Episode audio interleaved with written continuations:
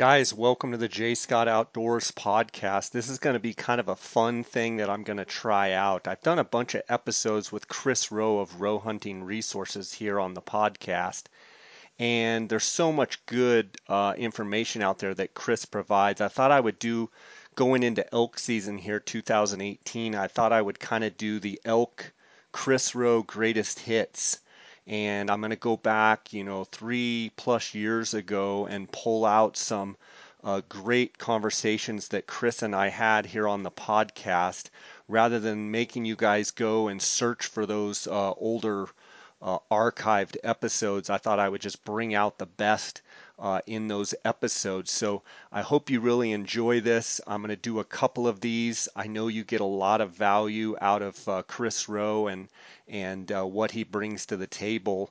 I want to thank the sponsors of this podcast for making this possible and remind you guys that the Go Hunt Insider is doing a free 30 day trial. All you have to do is go to gohunt.com forward slash jscott. It's free. Go try it out for 30 days. Uh, there's no skin off your back, and uh, you can uh, just go check it out for free. I also want to thank KUIU.com. Uh, Jason Hairston and his crew just got word that Jason uh, harvested an awesome ram uh, up in the Yukon, and that's exciting. Can't wait to hear more about it. also want to thank the Outdoorsmans. Uh, use the J Scott promo code. You're going to get a 10% discount on all Outdoorsman's products and Canyon Coolers. If you use the J Scott promo code, if you go to canyoncoolers.com, use the J Scott promo code, you're going to get a 10% discount on all orders. Also, guys, don't forget about Dar Colburn and Jay Pyburn at the Colburn Pyburn team selling real estate in Arizona. Uh, you can get a $500 gift certificate for using their real estate services uh, go to Colburn Pyburn team at gmail.com and uh, you can find out more about that. Let's get right to these episodes with Chris Rowe of Rowe Hunting Resources. Guys, thanks for all your support of the podcast. Thank you for all of the support of my Instagram. If you don't follow on Instagram, you can at jscott outdoors. You can also send me an email jscottoutdoors at gmail.com. I appreciate each and every message that I get from, from every one of you.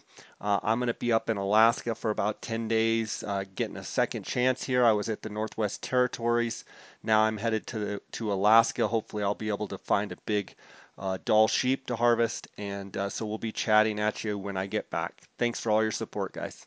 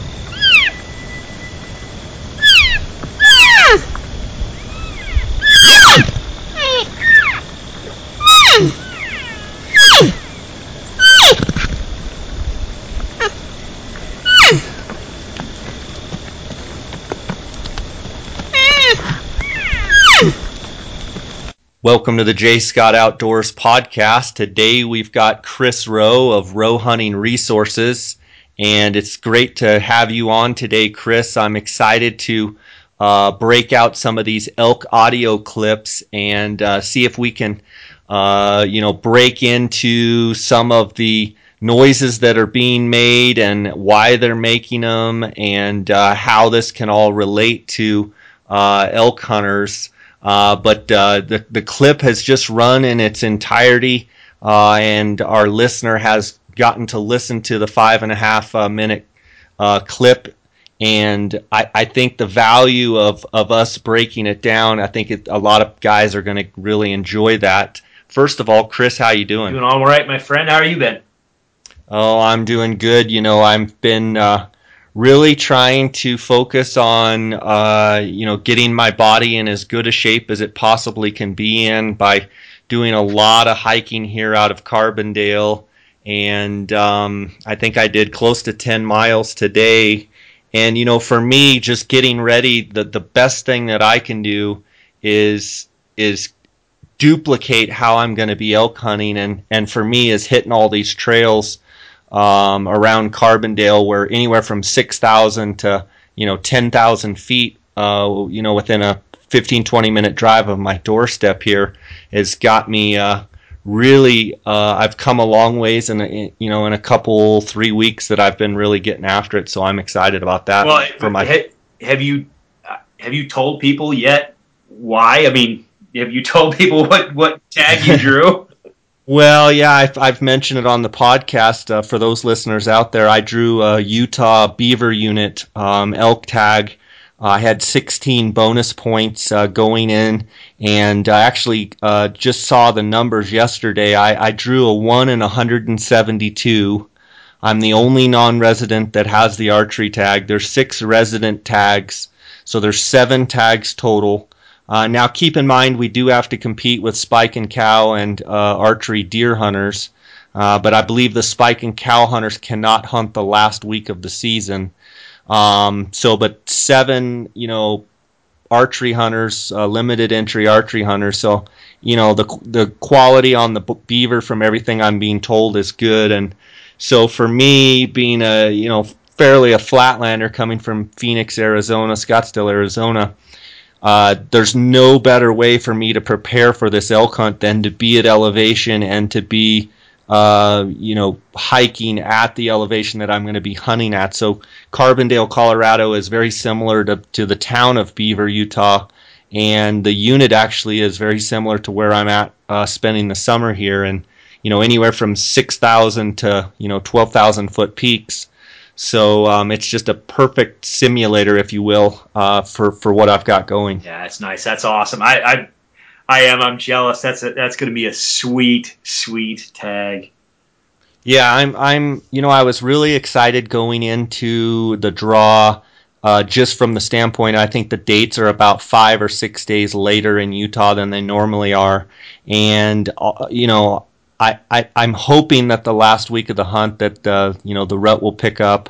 Um, but you know you never know. We, we you, you don't know what weather's going to bring. You don't know what the timing of you know the season if they're really going to get cranked up. But uh, I'm going to give it my best and going to have fun doing it. Um, I, I want to dive into these clips, uh, and and I want uh, you know a guy with your background uh, a, a, biologist and you have studied the elk language uh, so extensively, and, and your resource, uh, the elk module on uh, Rowe Hunting Resources, ha- has been such a, a pivotal part in me learning a lot about elk sounds.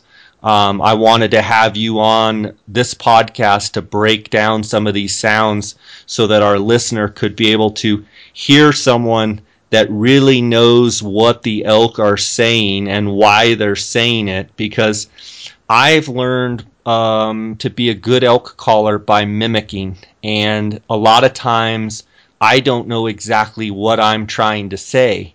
And since I had you on the podcast, uh, for the listeners that are listening for the first time, you can go back through the archives and there's uh, some great episodes with Chris Rowe talking about elk and what it's done for me is it's actually helped me in my uh, strategy in calling because now not only am I trying to mimic these sounds, but I'm trying to uh, know what they're sa- saying and I'm trying to understand what they're saying. And you've been such an integral part of that. Well, I, I appreciate that. I mean, it's that's I mean, it is. It's it's kind of a passion of mine, I I really enjoy it. And and and obviously, like we've talked about before, I've built an entire website around it. I do think it it is important to kind of get an understanding of what they're saying, and more importantly, why they're saying it. Um, this and, and I love this clip because I mean already I know of a couple things that I want to chat about, but um, there, there's so much to it that I think people can get out of it, and even if you don't, oh, I don't even know how I'm going to say it. I, I, think the best thing is to do is just is to to have people just listen to it over and over again, and then let's just go through it and, and let's talk about some of the specifics that we hear because there is such it, it's so dynamic and there's just so much to it. I think that people are going to get out of it once they really dissect it. Yeah, and and you know for for the listeners out there that maybe don't understand elk behavior and uh, you know why these elk are making these sounds. I mean, that's why I've bought, brought Chris on here to help us because I've been in the boat, like I said, of of I've always tried to sound as good and mimic as good as I can and sound as natural as I can, but to take it an, another step further, which you do on the elk module at Rowe Hunting Resources, is you actually go into why they're making it. And I think the more I'm able to understand why they're making it, it really helps me when I'm trying to assess the situation. I hear bulls bugling, I hear cows, calves talking back and forth.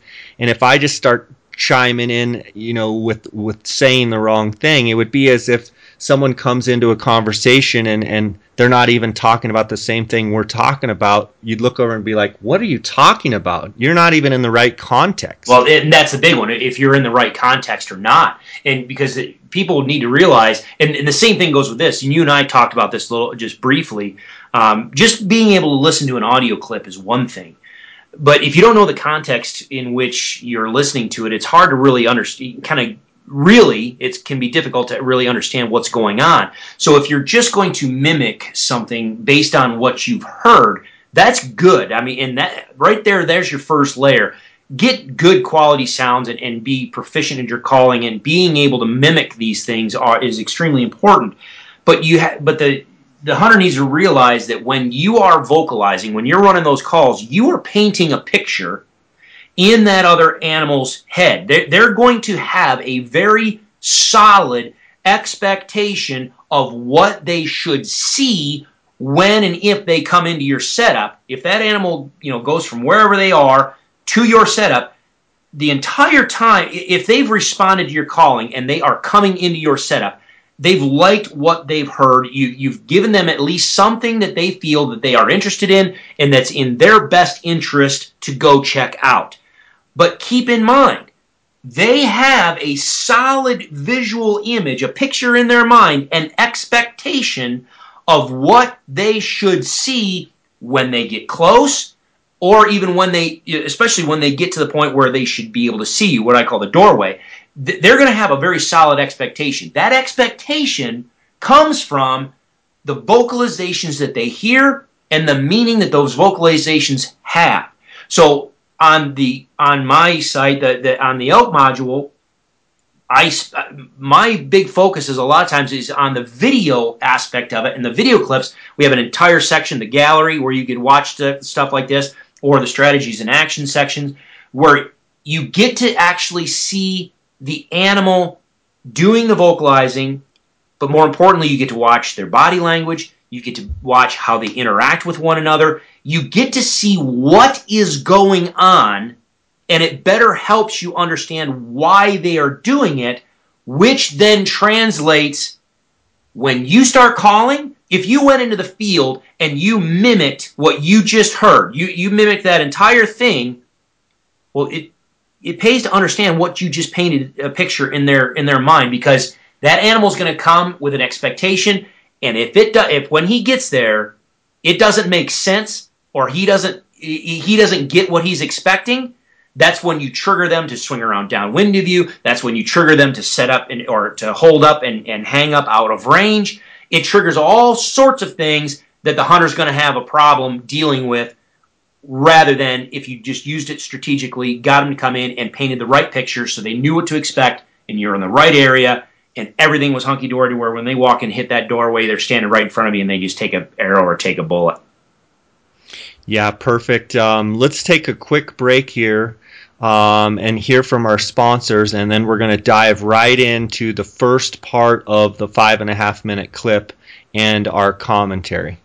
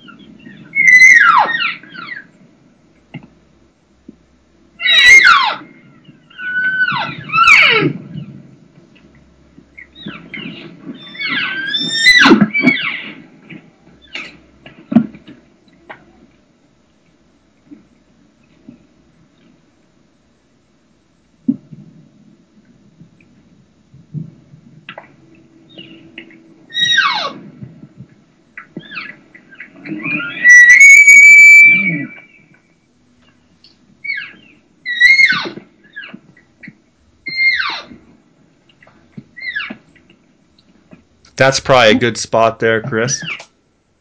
Chris, what do you hear in that um, that jumps out at you that you'd like to point out in that clip? Probably the and this is something that I deal with a lot. I hear this all the time. People talk about all the time about, you know, I want to sound like a bunch of elk. All right. Well, there you go. That that that right there. Everybody knows or I would think that a lot of people would know that, that that's multiple animals in that spot. Now, obviously, you have a bull or two in the mix, but most of that vocalization is all, it's all, the vast majority is all cow vocalizations, all right, cow talk. And there's a lot of people that will always come up and say, well, I just, I want to be, I want to sound like a bunch of elk. Well, okay, a bunch of elk doing what? I can take you to Rocky Mountain National Park or Yellowstone or wherever, and I can park you in front of 300 head of cows and calves and bulls and you don't hear anything but crickets or magpies because they're all feeding and they're all relaxed and they're not communicating. Just because there's a lot of elk doesn't mean they're saying stuff. And when they are saying things, there's a meaning and there, there's something to it. So when a lot of people talk about saying, well, I want to sound like a bunch of elk, oftentimes when you tell them, you, you ask them, like, well, what do you mean? And, and you have them demonstrate what they're, they're talking about you'll hear a lot of people doing what I what I call the chirps and mews, just that basic contact, meh, meh, meh, meh, back and forth. Well, yes, that can sound like a bunch of elk. But in this case, if you really listen to this and you pay attention to the structure of the vocalizations that they're giving, you're going to hear there's very, very few basic contact mews. There's almost no chirp. I didn't hear a single chirp in there. I very rarely did I hear any contact mews. The almost the, the vast majority of the vocalizations you hear in there from cows vocalizing are all lost mews. There's some whines in there, but they're all lost mews. Those animals are looking for a response. They are th- th- that vocalization is being used very specifically. Now you've set up this this uh, video, and so people understand what what we're dealing with here. But yeah, and for people that were maybe uh, asleep in the intro, basically, uh, this clip is a bunch of elk that are coming out of the trees, working across an open area on their way kind of to a gathering spot, quote unquote, water hole. It's in Arizona on public land. Uh, it's in the evening time. And so you've got a group of, you know, 30 to 40 elk, and they are moving from point A to point B and it, it's it's exactly what you're saying. One of the things that I heard there was I heard a pleading cow, and I don't know if, if pleading is the right, but she's calling to her calf, and the calf isn't exactly responding to her, and you hear her intensify, and you even hear her kind of have a little bit of a growl to her call. And I, I'm curious your take on that intensity of, in my mind, in going into English, it would be like, "Where are you? Get over here! I told you to get over here. What are you doing?" What do, what do you think she's saying? Well, I- That- the, I- the main cow. Yeah, absolutely. I mean that the the prominent cow vocalizing in there is giving a lost mew. She is looking for a response. I talk about all the time about what that you know you can have a response that's visual or you can have a, a response that's vocal, and it depends on what the cow wants and and what she's going to get. But she is listening or she's looking for a response. She is trying to elicit a response from someone. So if she doesn't get the response that she's looking for, if she if, if she vocalizes, and, and I separate things out into generally speaking a level one, two, or three. Just basically, level one is, is very passive. Level two is a little bit more intense, and level three is where you're you're putting a lot of emotion to it. Okay, so she builds it up. You hear her vocalizing, and yeah, that intensity level starts to build, and she starts adding that what you call pleading. Uh, you can hear that inflection in her voice. She drags it out a little bit more. She emphasizes a little bit more. She starts putting a little bit more of that that strain in that voice. She's pleading, if you want to say that, or she's just really putting the wood to that lost mew to say, I want a response. Where are you? Either give me a vocalization back or show up. I, w- I want you to, to make visual eye contact with me. Where are you?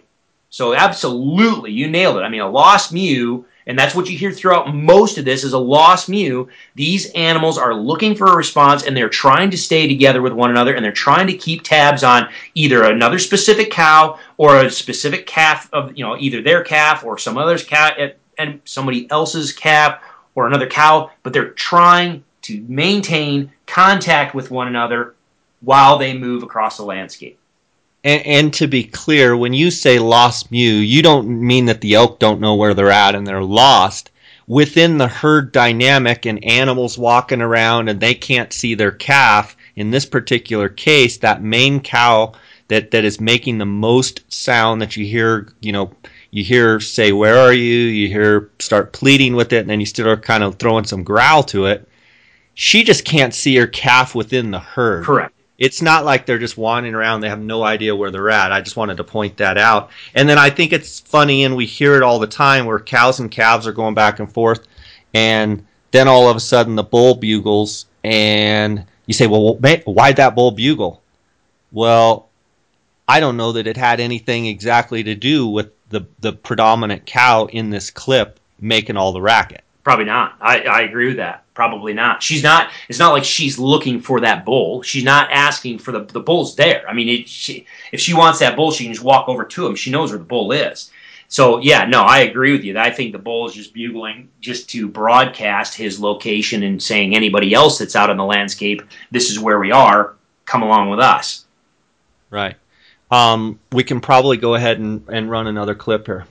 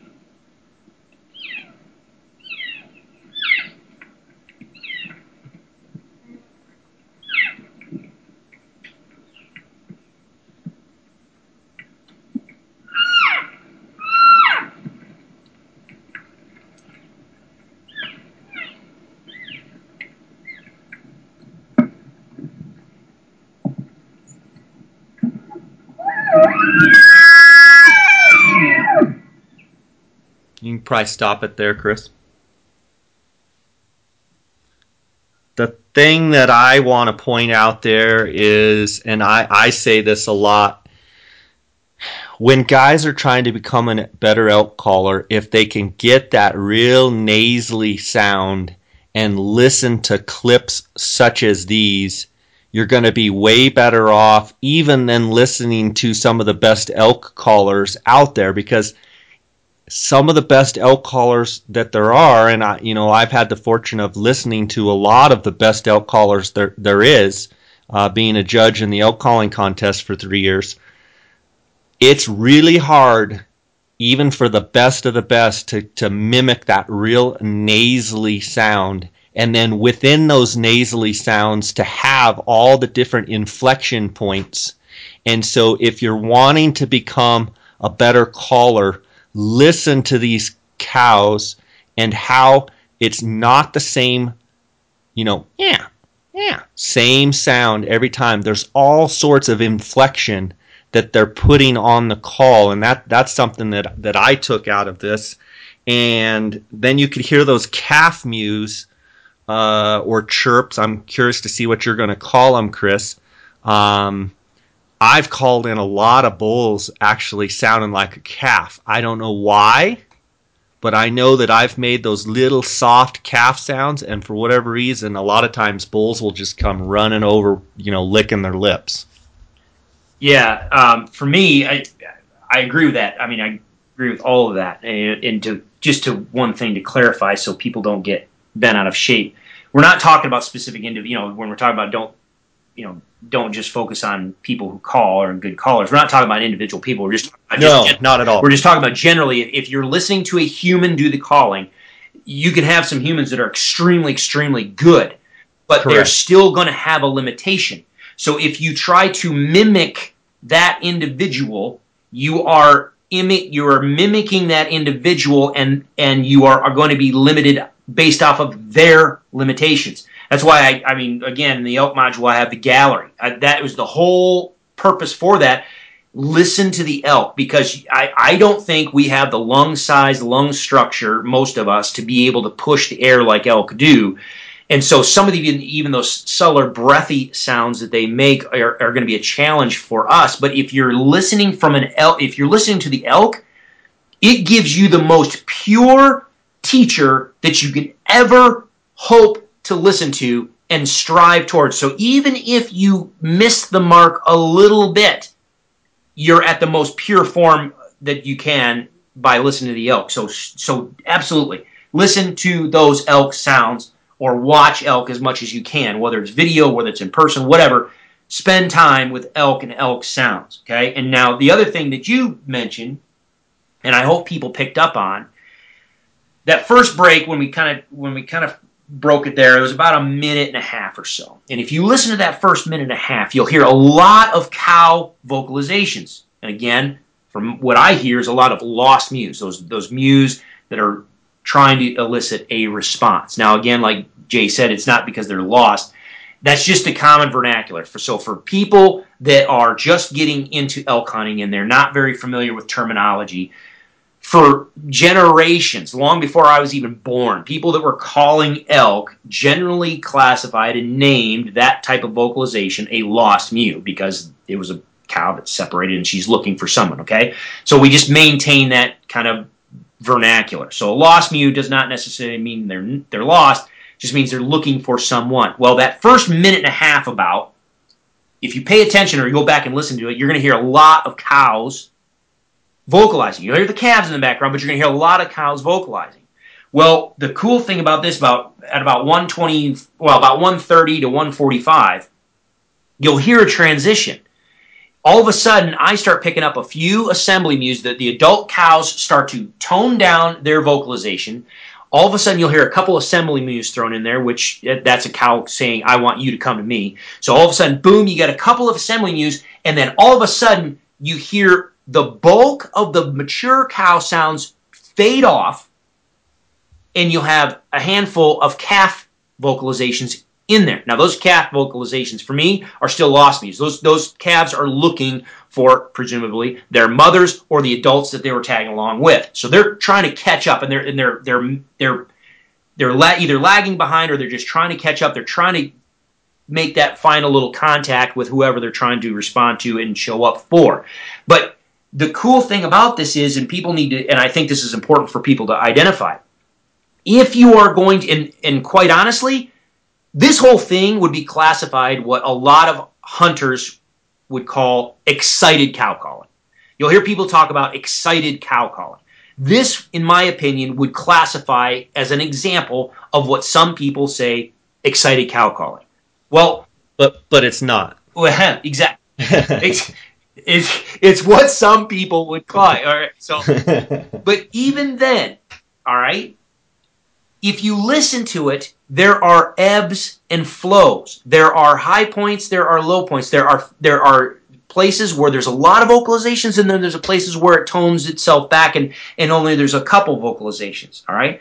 So for a solo hunter, like myself and like a lot of people.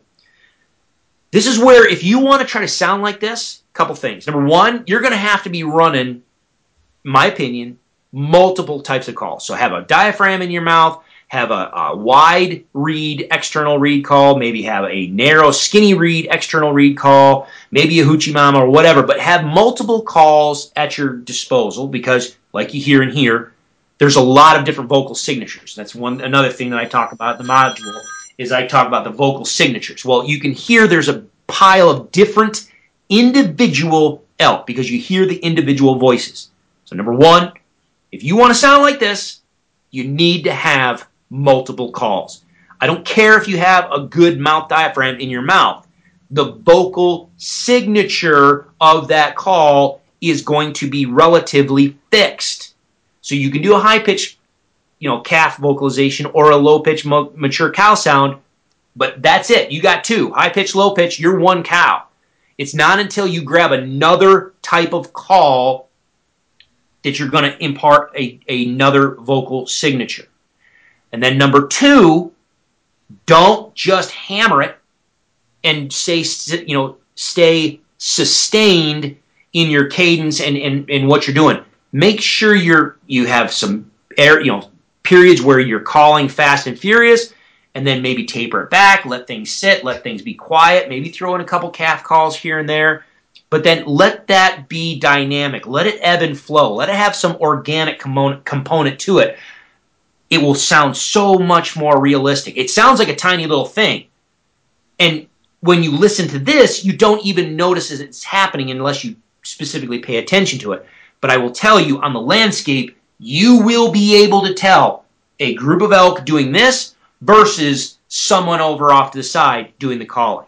Now, obviously, if, if you have a multiple person setup, you've got you know a hunter, a shooter, and then a couple guys behind or whatever. It makes it much much more easy to sound like multiple animals. But make sure your party, your hunting party, and the people that are doing the calling still have this all in the same. You're all on the same page. You have this in mind ebb and flow and, and have that organic nature to it. Yeah, I think it's interesting too. You point out the assembly mews, and it's very specific. And what happens when you, a couple of those cows fire off assembly mews? All of a sudden, you get a couple bulls bugling. Yeah. Well, and because they're saying, "I want you to come here," and they're responding. Right. You know, the bulls are like, "All right." Let, are you talking to me, or are you talking to your cow? Well, and and a lot of times the bulls are like, okay, she's saying, I want you to come to me. So that means we're, again, if you, especially when we're talking about mature bulls, people need to remember this. Mature bulls follow the cows. They're not the ones out there leading the cows and saying, oh, we're going down here. Now, they'll push them in places. Most of the time, when they push them in places, it's to get away from another bull or get away from danger. But most of the time, it's to get away from another bull. But most of the time, if a mature bull is doing his job, he's going to let the cow do the dictating of where we go. So when that cow, you got a couple of it, it's very subtle. But when you hear that cow and drag out that low note, she's saying, I want you to come to me. That means she's staying where she's going to be. She is where she wants to be. And if that if that bull is like, oh, I need to be over there, he's going to vocalize and say, okay, everybody else that's out there that that is you know responding to the sound of my voice and is coming my way, we're going this way. This is where we need to be. She's over there. She says, I'm comfortable, I'm relaxed, I'm stationary, I want you to come to me. And even if she's calling her cow, talking to her calf, or talking to another cow, that bull's gonna be like, let's go, we're going that way. Good stuff. Uh, what do you think? Roll a little bit more? Sure. Okay.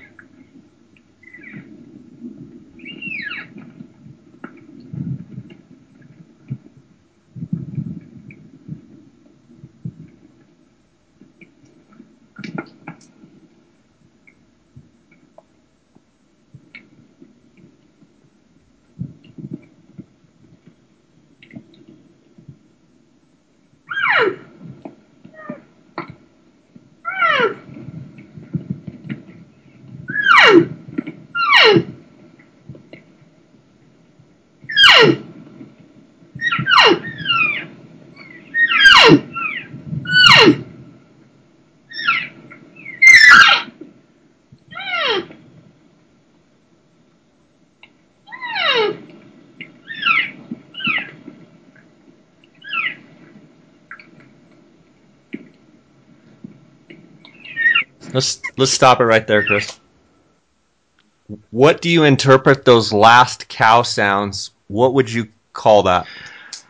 Well, that cow again. She's still pri- primarily doing lost mews, but the beautiful part about that is she's so close to the microphone, you can just hear the subtle stuff. And actually, that that's from the last time we stopped at about 220 until about now, which is about four uh, on my on my counter anyway. It's about four fifteen. Um, you heard a lot of dead air in there. They they actually there was very little vocalizations to start, but the vocalizations you did hear were just those subtle, just whines and just uh, uh, you know breathy sounds. And that's that ebb and flow you're talking ebb, about. Too. Yeah, but more importantly, in this one is okay if that bull is in close if he's close and you need to get him to step out one more step or two more steps, or you've got to really just kind of finish that animal to, to finally come into your shooting lane, don't just statically just come and give your just basic run of the mill mew. Because if you hear there, as you hear this, there's a lot of breathiness to it. There's a lot of, you know, some people say emotion to it. Yes, there is. You can hear that. Ah, ah, ah, okay? Add that stuff. And this cow at the end, again, she's mostly doing lost mews, but she's adding those what I call, you know, you can add say a demanding or she can say a frustrating whine, You can do just regular whines, whatever you want to call them.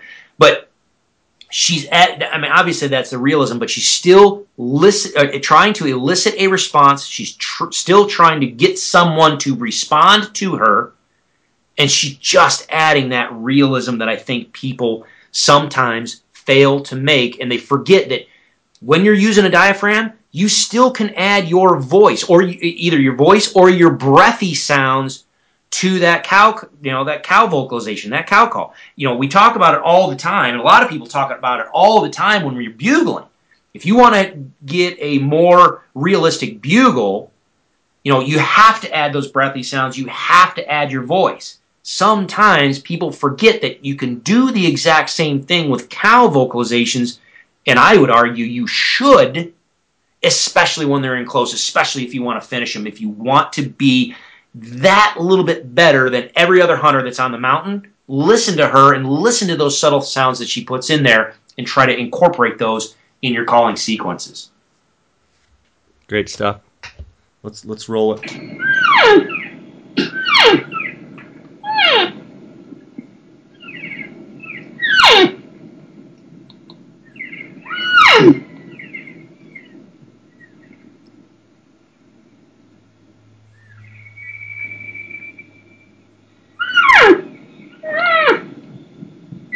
Right there.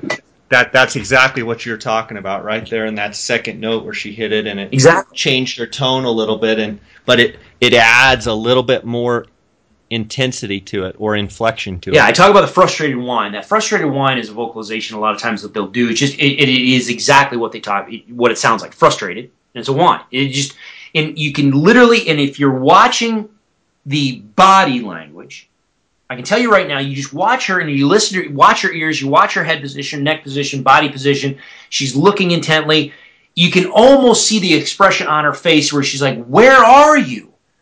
Come on!" What? And you just you can hear that give me a response. Somebody, get come come on. Where are you? Show up. Respond to me, please. Again, people talk about all the time pleading or adding that emotion. Okay, there we are.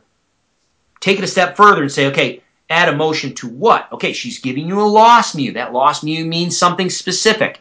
What does it mean? She's asking for a response. It can be vocal or it can be visual, but she really, really wants it. So if you're going to add that emotion, you're going to add that pleading component to it. You're saying, I want a response, but man, dang it, please just respond. Okay, so it adds that level of realism. Yeah, it was a per. It's awesome, awesome example. All right, let her roll. Yeah.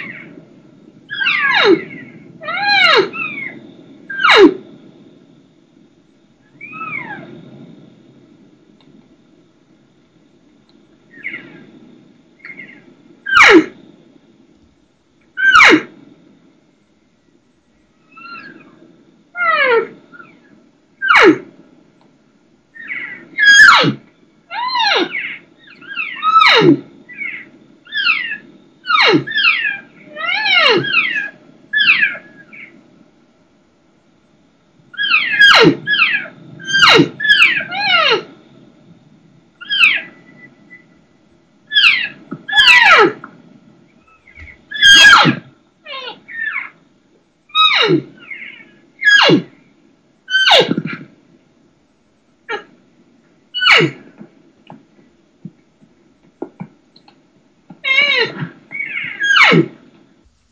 Those elk actually were so close you could hear their footsteps that you know the the tapping that you could hear was them literally getting so close to the camera that that you know you could hear them walking Yeah. and it, it That's what I talk about all the time. Call them to your toes, baby. yeah and it just like you said in in the prior you know break or statements you know you can it's so close she's so close to the mic you can actually just hear the emotion in that call. You can just hear it. And i can't stress enough that if guys would be a little less afraid of you know quote unquote being aggressive i don't really necessarily mean it's not an aggressive calling but it's like get out of your box get out of your shell a little bit as a caller listen to these sounds over and over and over and mimic these the, the emotion in these sounds. And when you get into the woods actually don't be scared to initialize contact and then because you've practiced so much making these quality sounds don't be afraid to then put emotion in your calling. It'll make all the difference in the world.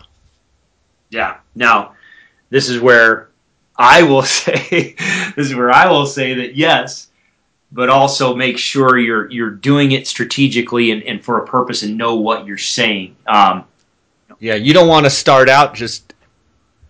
Yeah, I mean, you need to make initial. You need to contact and make.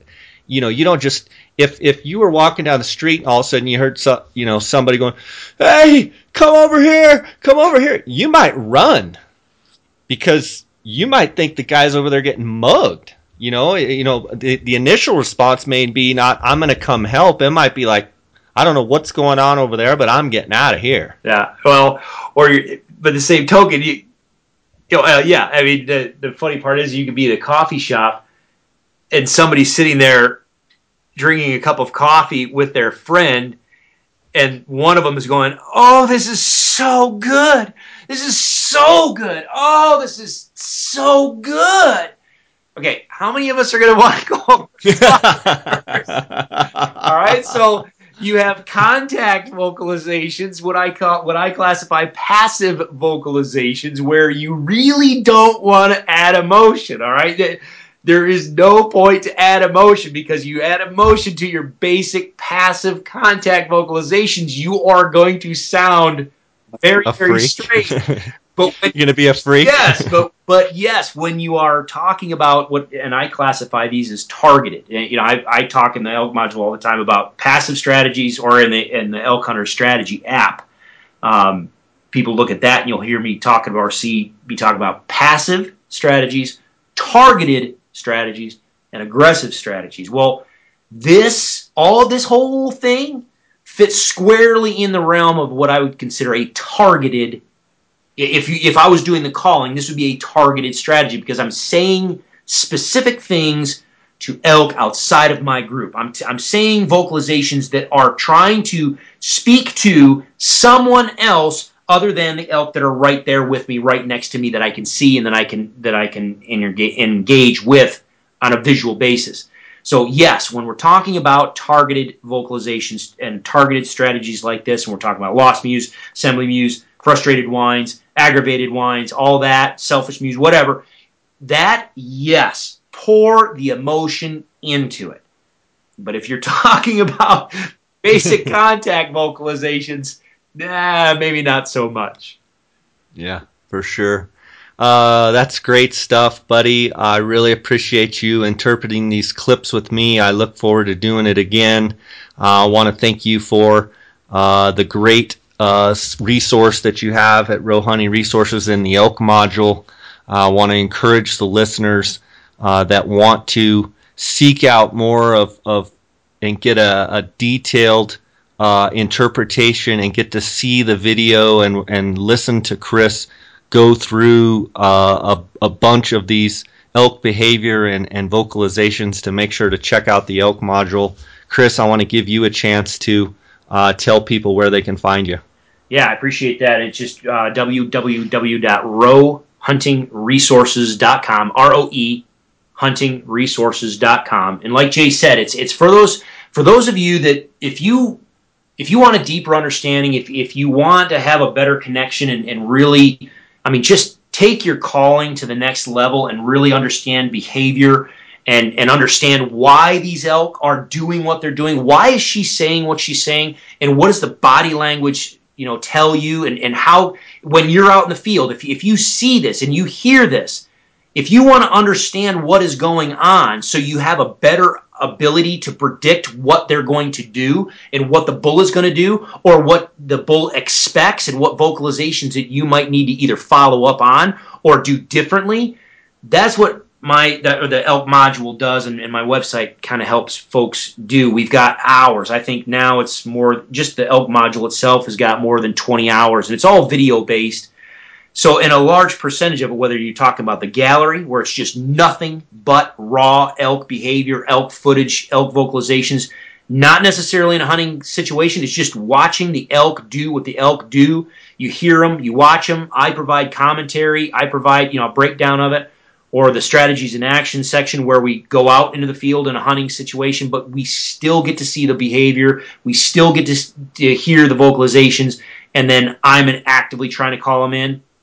When you get to see this behavior and watch their body language, it really does open up the whole new world as far as your level of understanding and uh, your ability to adapt and change to situations because everything's out, out in the field always changing. And so if you understand why elk are doing what they're doing, you will have a much better ability to roll with the changes and adapt and do what is necessary to get the animal in front of you than if you are just, you know, I'm just going to throw out some random cow sounds or, or random, you know, bugles or whatever. So, yeah, if, if folks are interested in that, jump on there. It's a subscription based uh, website. Uh, you, we've got either three month subscriptions or a full year subscription.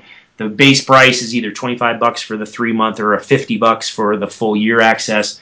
And Jay, for and I've always done it for you guys. You know, if they type in Jay Scott Podcast, as they go through and check out, there's a little spot for a coupon code.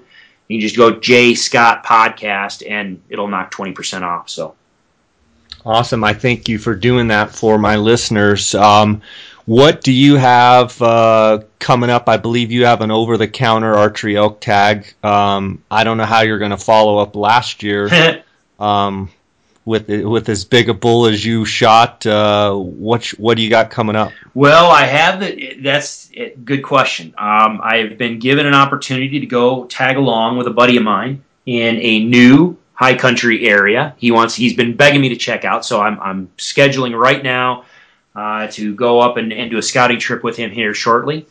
So we'll see what, what kind of bulls we see up in, in his area and see what opportunities there are there. I have the opportunity to go back to where I normally go if if the same if the bulls that my bull was running with are still there. If they survived, then we're going to be talking about a couple more bulls up there in that 340 to 360 class range that uh, yeah, it might be hard for me not to go to go chase back after. But the problem is, is where these guys live is not easy to get to. So I'm going to have to do some more. Uh, I'm going to have to start working on my legs a little bit more. But uh, yeah, so we'll see. But you know, yeah, I've got my elk hunt. I'll probably be able to take that first week, maybe ten days, and then uh, then I'm off to Arizona. Awesome, buddy. Well, thanks so much for spending time here uh, with us, and I can't wait to uh, crack into the next elk clip. Uh, I want to remind the listeners uh, you're going to be able to view uh, the video of this clip you just listened to uh, on Roe Hunting Resources on the elk module. And, buddy, as always, everybody loves hearing your interpretations. thank you for spending time with us here. Anytime. Thank you very much. All right, buddy. God bless. Guys, I want to thank Chris Roe for coming on and sharing his expertise with us. I want to remind you that this clip, the actual video clip, will be seen in Chris's elk module, and you can use the Jay Scott podcast uh, promo code when you sign up. I believe it's twenty dollars for a three month subscription or fifty dollars uh, for a one year subscription. Uh, if you use the Jay Scott podcast promo code, uh, you can see this uh, video clip, and also that gets you that 20% off that 20 and $50. So, uh, hope that helps. Uh, hope you enjoyed the Real Elk Sounds uh, episode, part one, and I look forward to sharing more with you.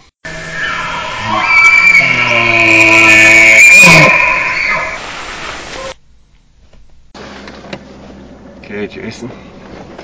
Jack, what time is it? Bull killing time! What time is it? Bull killing time! I didn't hear you the first two times. What time is It's it? bull killing time till the sun goes down! Awesome. All right, let's go. Welcome to the Jay Scott Outdoors podcast. Today we have Mr. Chris Roe with us from Roe Hunting Resources. And I believe we released uh, Real Elk Sounds 1, episode 161, and it's already been a great success. I've gotten a lot of feedback from it. If you haven't had a chance to listen to it, uh, you need to go back and download and listen to that episode. There's about a five and a half minute clip there of some really uh, close cows that are making loss mews and assembly mews, and uh, you know they get more excited. They get put more inflection. Uh, you can just tell there's so many different vocalizations in that clip, and I've already gotten feedback of, of how much uh, value guys are getting out of getting to hear uh, the the real elk themselves, and and of course Chris's commentary uh, on those different sounds. Make sure to check that out. Um, Chris, how you doing today? Doing all right. How you guys been? Oh, pretty good. I just um, my wife and I woke up this morning and hiked up to Cathedral Lake up here above Aspen, and uh, it was awesome. We started, I want to say it was at uh, 8,900 feet um, where we started, and it, it the the uh, lake, Cathedral Lake, I believe, is at eight uh, 11,900 feet, and uh, gained right at 2,000 feet uh, of elevation. Uh, I think it was six miles, right at six miles round trip. Um, but uh, going up, definitely felt the altitude, which is great because I'm getting ready for my Beaver uh, Utah elk hunt, and there's some similar elevation there, and um, so it, it, was definitely a training day that was uh, p- picked up the pace a little bit as far as uh, starting at a much higher elevation, and I could dang sure feel it. I've been doing a lot of hiking here, sometimes twice a day here at you know 6,500, 7,000 feet, and you kick it on up to you know 9, 10, 11, and even almost up to 12,000 feet. You definitely feel the air a little thinner up there. So. Uh, we just got back, and it's good to have you on today. Uh, today we're going to have a clip. Uh, this is kind of our part two Real Elk Sounds of, of, of, the Real Elk Sound series. And I thought it was important uh, to have have a clip like this where uh, we've got quite a bit of bugling, and uh, most of the bugling is uh, coming from one bull. Uh, let me set this vocalization, this scenario up a little bit um, Dar Colburn, my guiding and hunting partner, was uh, guiding a guy named Jeff Hartland, and this is uh, in Arizona on public land. And um, they, it was about the 20th or 21st of September. It was getting kind of towards the end of the uh, archery season there, uh, and the bulls were really getting fired up. And Dar and Jeff had hiked into an area uh, before light and heard this one particular bull, which we're going to hear in this clip.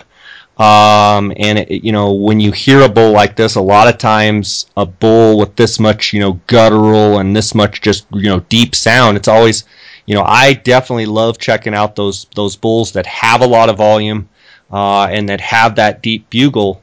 Um, although you know we've talked about it before, you can't ever judge a bull by his bugle, but it seems like I just gravitate towards those older, you know, more hoarse-sounding bugles.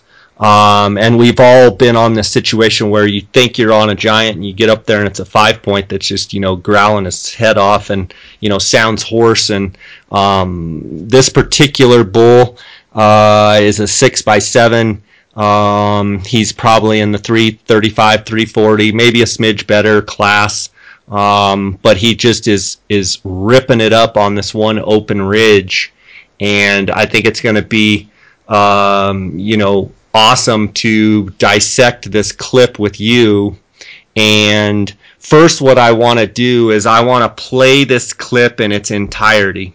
So the very first thing we're going to do right here is we're going to run this whole clip, and I encourage you guys that are listening uh, to put your headphones on and listen to this with headphones so that you can hear all the little intricate sounds with the bulls in the distance bugling and what have you.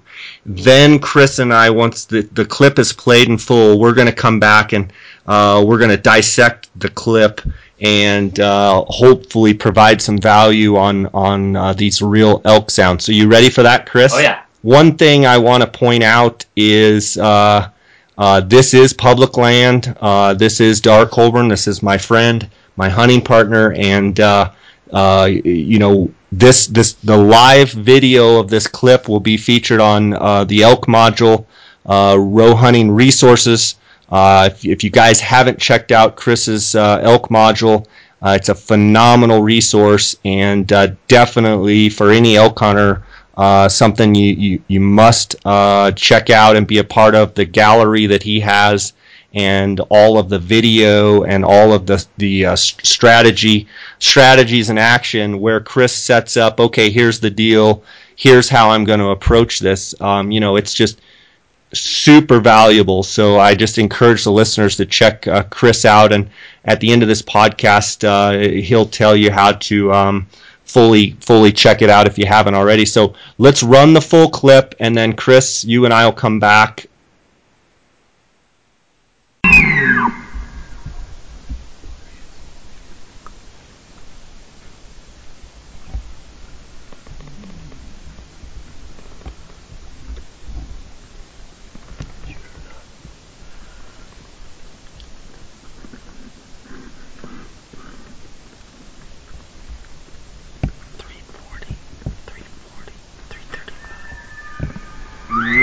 mm.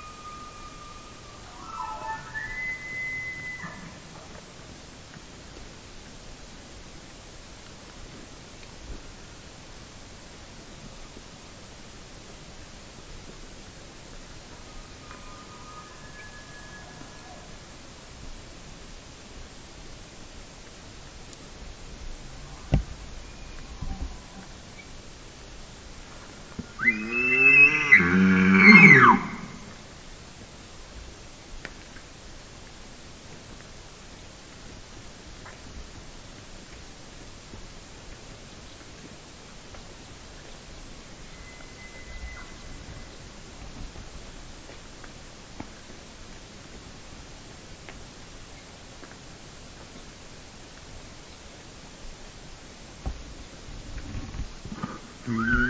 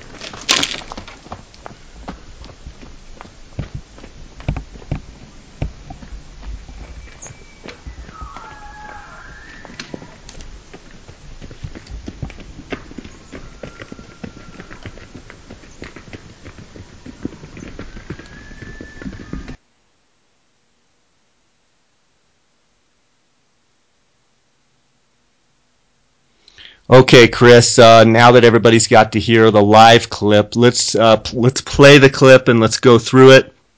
And before we do that, um, I, I want to point a couple things out here. Um, your background is in studying animal behavior, correct?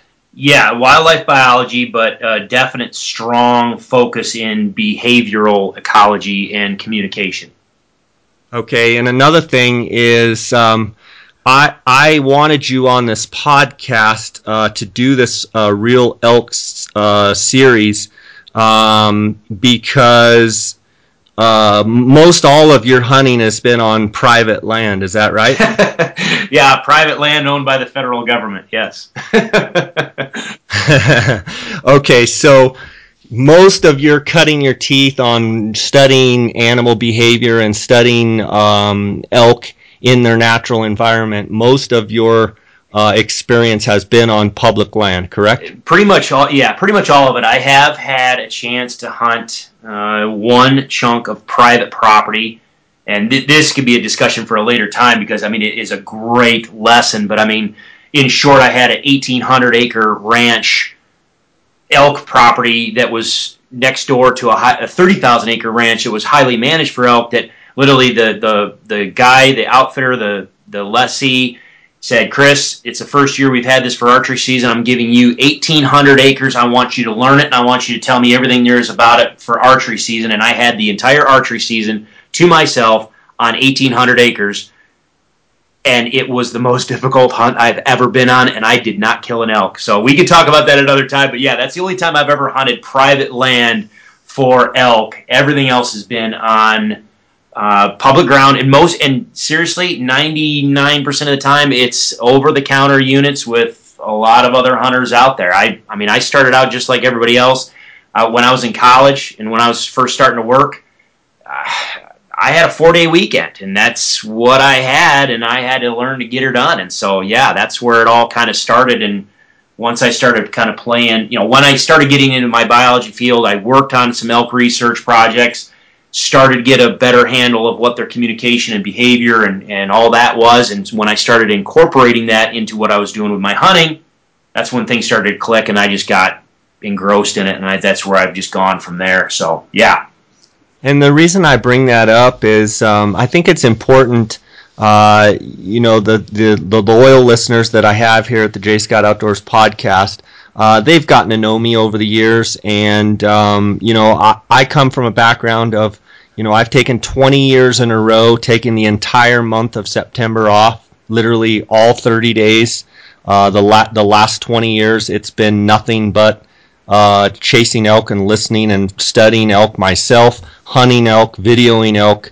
Uh, and one of the things in uh, Arizona uh, where I've done most of my elk hunting, uh, yeah, it's elk Disneyland. But one of the fortunes that I've had has been a, I have been able to hear and be around a lot of elk and experience a lot of their behavior, and listen to a lot of elk bugle uh, listen to a lot of elk interact uh, with each other, and I know you have as well. But um, you know, for for anybody out there that thinks, oh, Jay just hunts public, you know, private land, Jay just hunts reservations. Well, I have hunted reservations, and I would say that you know, in in a 30 day season, I've probably heard, you know, more elk than somebody that's maybe hunted 20 years on on public land. Uh, so that shouldn't disqualify me, in my opinion, from uh, not knowing elk sounds. I think that should actually overqualify me. Uh, and I, I, only bring that up just to make a point. Uh, everybody comes from a different background. Everybody hunts different states. Everybody hunts different areas. And I think one of the big values that you bring, Chris, is your understanding of these animals. And all we're trying to do here at the Jay Scott Outdoors podcast, my only focus is to, to help people learn and understand and get better, period. I, I don't care if I have someone that's, uh, you know, maybe doesn't relate, so to speak, to the listener. As long as the listener can learn and as long as I can learn, that's what we're doing. And uh, I've found over the years that I can learn from anyone.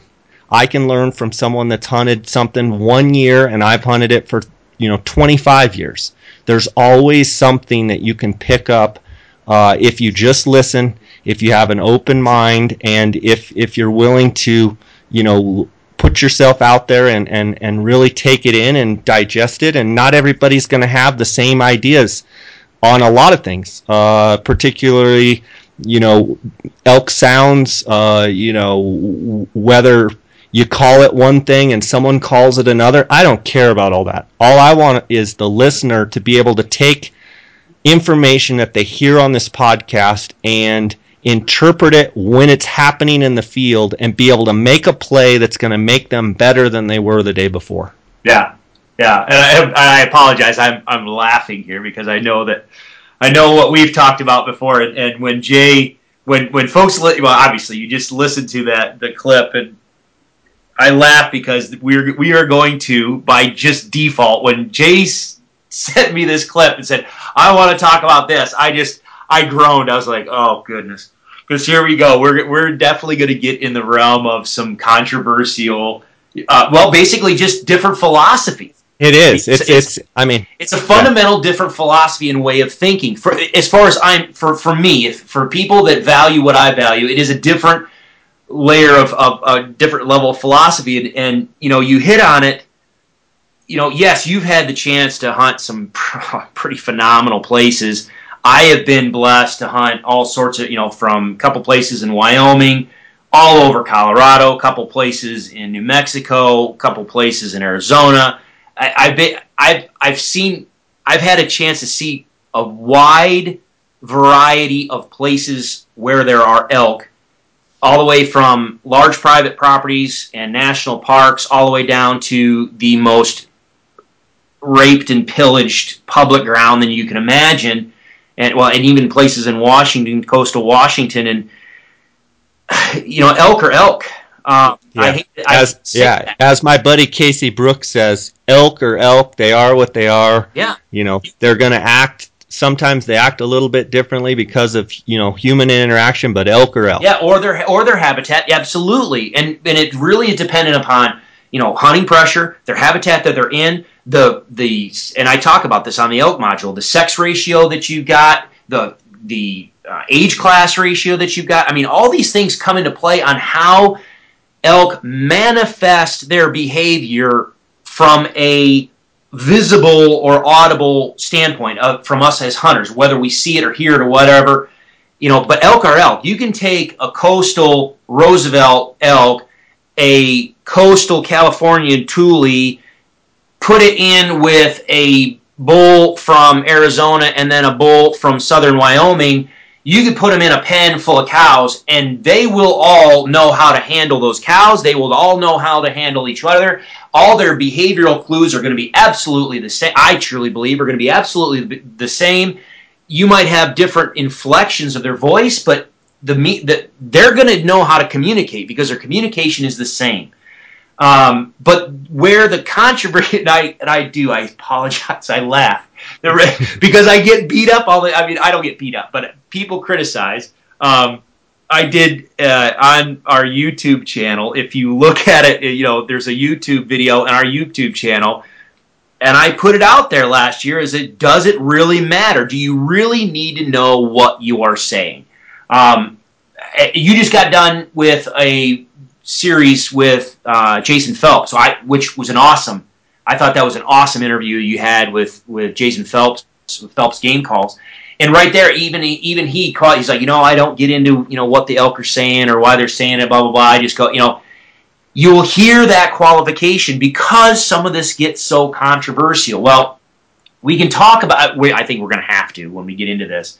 Um, let's let's talk about my philosophy a little bit and and kind of come from a perspective of, of kind of where I'm coming from when I talk about some of these things and, and when we're talking about the vocalizations or what they mean or whatever.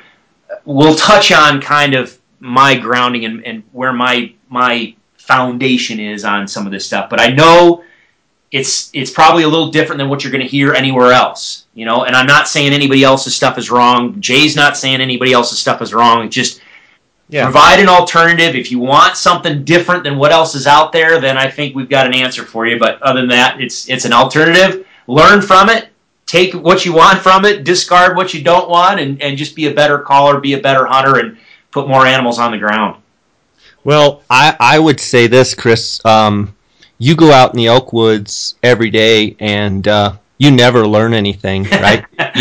yeah, yeah, exactly, exactly. wait, wait a minute. Do you do you learn something every time you go out? I try to. I don't know if I will. So, so more more often than not lately, the older I get, is just how I don't bounce anymore. I, I How things don't bounce or back. the muscles get sore. But yeah, that's exactly it. I mean, if you're going out in the woods and open eyes, open ears, open mind, and just soak it in, even if it's a tiny little tidbit here or there. I, I really do. I try to pick up something new every time. Even if it's not something new, it's something that either confirms what I've already done or disproves what I've already done. And I think that's something we'll touch on here in a minute too. Yeah, I mean, let's face it, it's all trial and error. Um, as much as we want to be elk ourselves and be able to, you know, say, yeah, I'm an elk 30 days out of the year, I'm an elk, and I sound just like one, and I know what elk think.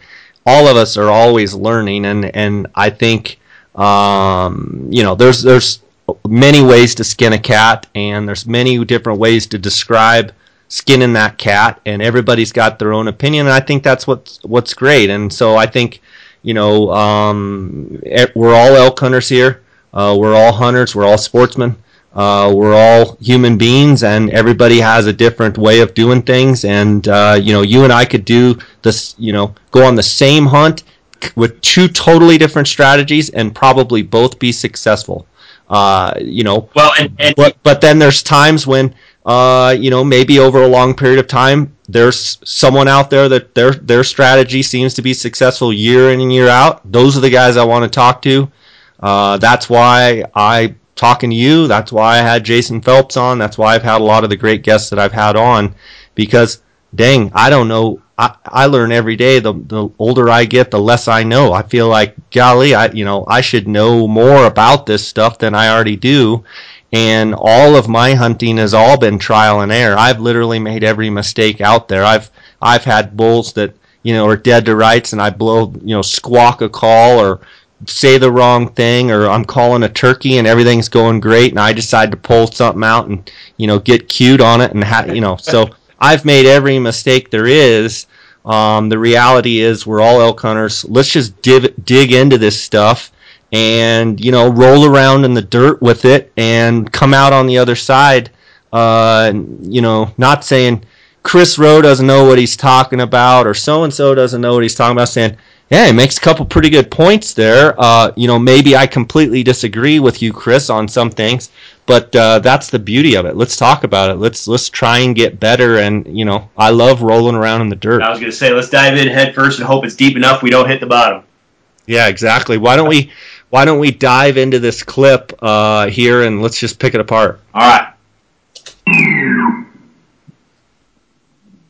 Now we were talking uh, earlier too. Let me just pause it real quick. Sorry, Jay. Um, like you mentioned in, in the beginning, there are some quiet spots. There's some what right now you may not be able to pick up uh, on some of the subtle sounds, but in these dead spots, sometimes there are other elk off in the distance that will vocalize that that I think you know can be an important factor on understanding some of this, and, and we will have a discussion about that. So if you hear a dead spot in there, um, have patience. Listen, definitely. If you can listen with headphones, it'll be a lot better because I've got the volume turned up, and you can always go back and refer to the first clip that Jay put in there because that's going to be the highest quality clip that's in there. And again, if you jump on the Elk module, you'll be able to see the video and watch the behavior and everything. But have some patience. The the dead dead spots in there, there sometimes are things going on in there. So we'll let some of them roll. So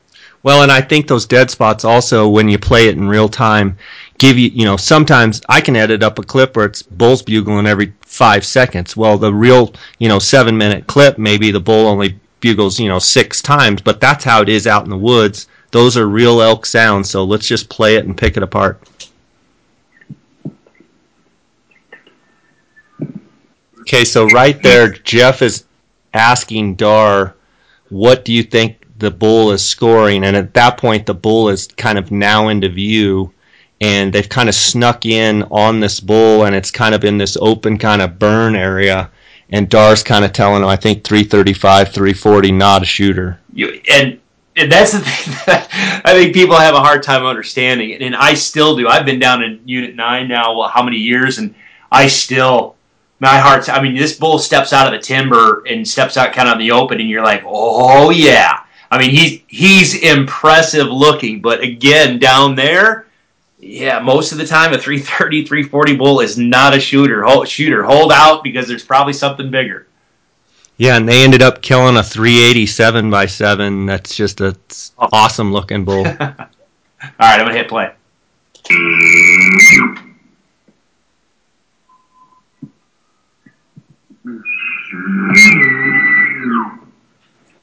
Let's stop that right there, Chris. So in the background, you heard another bull bugle off in the distance, um, and this bull immediately jumped on top of that bull. In your opinion, is this bull responding to that other bull? Is it just a matter of circumstance that he was going to bugle too, or is it is you know what is he trying to say? In your opinion, you've you've seen the uh, the uh, video. What do you think this bull is trying to say to that bull in the distance? All right. If you don't mind, then I think this is where we start the. the I'm starting to jump on up and down on the diving board and ready to launch because um, this a lot of people that are listening to this. I know for a fact. I've been in the I've been in the industry long enough to know that there's a lot of people that are listening to this and be like, "Oh man, that's an awesome challenge bugle," and then there's other people that are gonna be, "Oh man, that's an awesome display bugle," and then, "Oh, that no, that's a perfect example of a bull calling cows bugle." And so there's going to be all these, uh, you know, the listeners in their mind probably have and all, you know, have already determined based off what they're hearing, you know some classification of this vocalization based on what they've heard other people say. The problem is, and this is this is where my philosophy starts to diverge from everybody else's. In my opinion, the problem is just that fact that you have three, at least that I can think of off the top of my head, three different quote unquote classifications of what that bugle is, and three different classifications of what that bugle is supposed to represent. And it's one vocal. It's it's the it's one vocalization. So which one is right, or are they all right, or can they be all right, or are none of them right? The problem, and and this is where again, this is and I'm, I'm I got to try to figure out how I want to frame it because there's so much of a, a in-depth discussion on it. By all means, if, if for those that are my uh, the subscribers to it, they, they know this already because I have an entire series on bull vocalizations that dive into this. But in short, unfortunately, I know that a lot of people spend the bulk of their time in the field in September or whatever, and they, they encounter an elk that, that, that vocalizes this way. And when they encountered a bull vocalizing in this particular way, uh, there were cows doing something in particular, or there was another bull nearby, and so those two bulls were doing something in particular, or this bull was off by himself and he was doing something in particular, and so they I, they associated the vocalization with what they saw at that moment, and then made a conclusion. They're like, okay, I saw this, therefore and and these other things were happening as well. So therefore, I think that this bull vocalizing this way means blah x y z whatever. All right. Now, the problem with just doing that and taking snapshots like that is someone else on a different ridge, on a different mountain, in a different state, whatever, and in completely different conditions, completely different sex ratios, completely different age class structure, completely different habitat, whatever, hunting pressure, etc., sees the exact same thing and sees or hears the exact same thing and sees something different. Well, now here we go. We start going down this branching, this nebulous, to where you you know again one vocalization is considered three different things, and so when we start to talk about them you know, you say, oh, uh, you know, oh, he, he did a great challenge bugle, and that puts an idea in your mind. Well, if you if you identify this as a bull calling cows bugle or a display bugle, you're like, well, wait a minute. Well, no, that's a that's a display bugle. Well, no, because that and here we go down. We argue back and forth, but we're arguing based off of the manifestation or, or the the the surface level um, interaction that we saw, and and we very few people, uh, very few, ever try to actually dissect it and, and rip it apart. And the one thing, and this I talk about in the glunks. I've got a video on glunks, and, and oh, and, and to be honest, my wife is a wildlife biologist as well. And it wasn't until we sat down and we were just going through hours and hours of video that, that she is the one that stumbled on it. And she's like, wait a minute all the other stuff that everybody ever talked about glunks, no. What about this? And she, you know, she prevented or provided a hypothesis, and we started going through the the process of trying to. This is the important part. Disprove it, and, and we couldn't. We we really, I think, identified with glunks. The same thing with this. A lot of people will hear this, and then they saw or remember the experience that they had, and then they will try to bolster that experience. And every time they see experience or hear, see or hear bull do it, they try to gather more evidence to prove themselves right. The problem with that is you can never prove yourself right. You can only disprove something. All right. So it's not until you sit and you watch elk from all over the country, you sit and watch elk from different parts of the season, different age classes, sex ratios, all the different aspects, and you sit there and you watch it in video, and you sit there and you watch the body language and the behavior of the animal, that you can really start to boil down and get to the core fundamentals of what possibly could be going on. And so for me, I can tell you, you know, I listen to these bugles. You know, Jay, when you first sent this to me, you're like, oh man, there's all sorts of bugling. And I kind of chuckled because I really, there is not all sorts of bugling. There's one, there's really one type of bugling. It, now, he bugles a lot, but he's doing the same thing. For me, I classify this as a dominant bugle. All right, I don't use the terminology challenge bugle or display bugle or bull calling cows bugle and that type of stuff because I can pick apart and disprove that analogy or that that linkage. You know, correlation is not necessarily causation. Just because you saw something happen at one point does not mean it caused it. So I can take any of those classifications and rip them apart just with the video footage that I have in the elk module. The one thing I cannot rip apart is in all cases that bull is trying to portray his dominance. He is either expressing his actual dominance that he has proven on the battlefield by fighting or, or running off other bulls, or he is trying to portray his dominance and he's trying to give the impression that he is a dominant bull because, again, cows choose the bulls. Cows like to generally go towards more mature animals, more dominant animals, because those dominant bulls, those mature animal or those mature bulls protect the cows, blah blah blah. We can get at all that. It's in the best interest of a bull to sound as, as mature and dominant as possible. It avoids fights, it attracts cows, it helps him hold cows, it helps him avoid other bulls, etc. So when you ask the question and you say, okay, what does this mean? You know, what, what is this bull doing? What does it mean to you? And did he respond to that other bull? As soon for me, and I know this for a lot of the other my the elk module subscribers. It, but once you understand it, that this when when they're trying to when they're vocalizing like this, again, I, I classify it as a dominant bugle, and I will oftentimes separate it into three different levels. You know, a lower level, level one, a level two that's kind of medium, and a level three that's very very intense. This I would classify that that vocalization, most of these vocalizations right there would be a level two dominant bugle. It's a bull trying to portray that he's dominant and he's coming in at a medium intensity. All right? As soon as I know that, I understand what the bull is trying to achieve. And so when you ask me, you know, is he and, and you we talked about this before we started the podcast. You're like, oh yeah, every time that other bull out in the distance bugles, this one responds. Well, I would I would challenge that and say, okay, as we listen to this, is he actually responding to that other bull?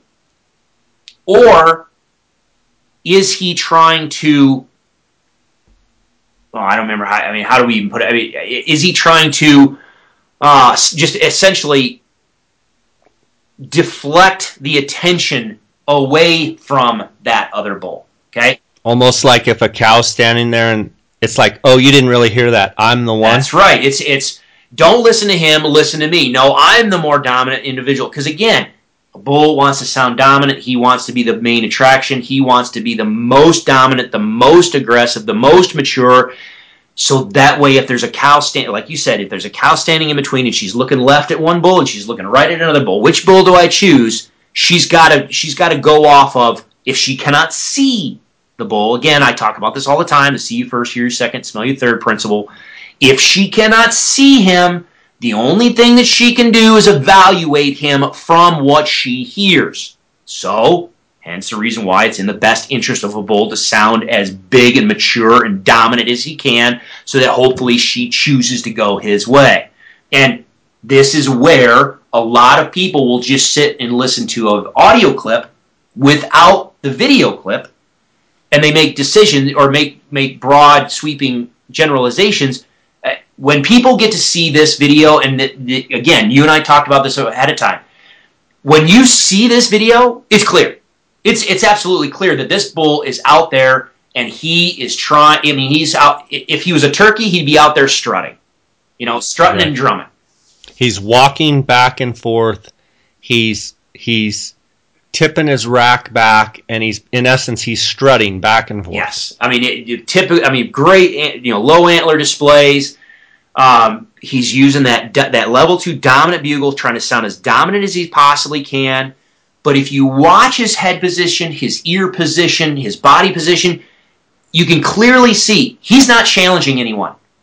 He, his ears are forward, his head is up, his, his eyes are forward. He is seeking, he's curious, he's looking, he's, he's out there seeking. Can I see anybody? Can I see a cow around here? All right, so I classify this as a dominant bugle for those reasons. And in my opinion, I don't think he is actually responding, you know, like eh, as a. Uh, I don't think it's a situation where the bull in the distance says, Where are you? And this bull goes, I'm over here and the other bull says, "I'll oh, stay away from there," and he goes, "Ah, no, I don't think no, I don't think that that's the interaction." What I think, and you can sit there and you can watch that behavior, the the body language. It is all about no, no, pay attention to me. I'm better. No, no, pay attention to me. I'm better. I'm going to prove it. I'm going to show you. Step out. Come here. Show you. Let me let me show you. So you're not necessarily saying that he's saying, "Come over here, bull, and I'll whip you." He's more saying, uh, I'm I'm doing this because I want to appear big, bad, and tough because I want to breed cows and I want cows to come to me. So, couldn't you technically argue that it is bull calling cows bugle? Yeah, yeah, you, you could. The uh, and the only reason why I do not use that terminology is because a dominant bugle is simultaneously two different things. It's attractive to cows, but it's also uh, supposed to be a deterrent to other bulls. Other bulls don't necessarily want to be engaged with another bull, uh, you know, physically. You know, yes, there are. We talk about all the time. There are lovers and there's fighters. There are some bulls that are aggressive and they they they don't mind getting in a fight. I will argue that the vast majority are not that way. They do so much. If you again you watch behavior, they do so much ahead of time before they ever lock antlers to give one another visual clues that say you don't want it we don't want to go down this route you know that you know they're, they're going to tip the antlers back they're going to have their ears back they're going to bare their ivory teeth they're going to hiss at one another they're going to posture they're going to display then they all of a sudden they start going parallel and back and forth and they might weave and parallel back and forth for a while. They'll do head fakes where they start dropping their antlers and they'll throw their antlers forward at one another almost like they're you know basically you know trying to sword fight. You just they throw the tops of their antlers towards one another they'll start raking those antlers into the ground they'll start tearing into trees it's amazing the amount of stuff, visual clues, visual communication that they give one another all the way before they ever lock antlers, and it's all in an attempt to avoid the conflict. Now, yes, there are some bulls that just come charging in and, and they just charge in and, and want to go. I think that's more the exception than the rule. So, this is simultaneously trying to be a deterrent to other bulls. So yeah, you could say, well, you know, it's a bull calling cows bugle. Well, in that case, then every dominant bugle that they do mm, is typically that. You know what I mean? It's it's not a unique vocalization, really. I don't think. You know, when we're talking about a dominant bugle like this, and of course, there's you know, there's a difference between a dominant bugle and a contact bugle, or what I call contact bugle, what other people call locate bugle, or whatever. But you know, one is making a statement, one is curious. This is clearly making a statement. This is I am dominant. I am mature. I am a bull that cows should want to be with. So come to me if you're a cow. And if you're a bull, you don't want to mess with me. I'm bigger. I'm more mature. I'm more aggressive. I'm more dominant than you. So just stay away. So then, what are the what are the bulls in the background that you hear bugling along with this bull? What are the bulls in the background? Are they more contact bugles? You know what? It's it is hard to hear them clearly but when I put the headphones on and I crank it up, I believe that the bulk of the other vocalizations as you're hearing are also dominant bugles. My guess is, and I obviously I was not there. All I'm all I'm going off of, so I will qualify qualify this right now. All I'm going off of is what you described to me as the scenario and what I see in this video clip and the behavior that manifests itself in the animals that are in this video clip my guess is you have multiple groups of bull uh, of elk.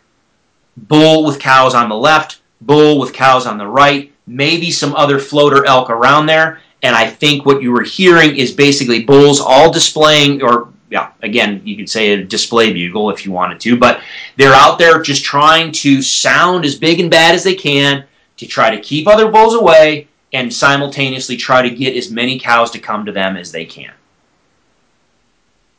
Okay, let's roll some more clip. Okay, so th- and here's another dead spot for a little bit. Bull's just standing out there looking, just ears up.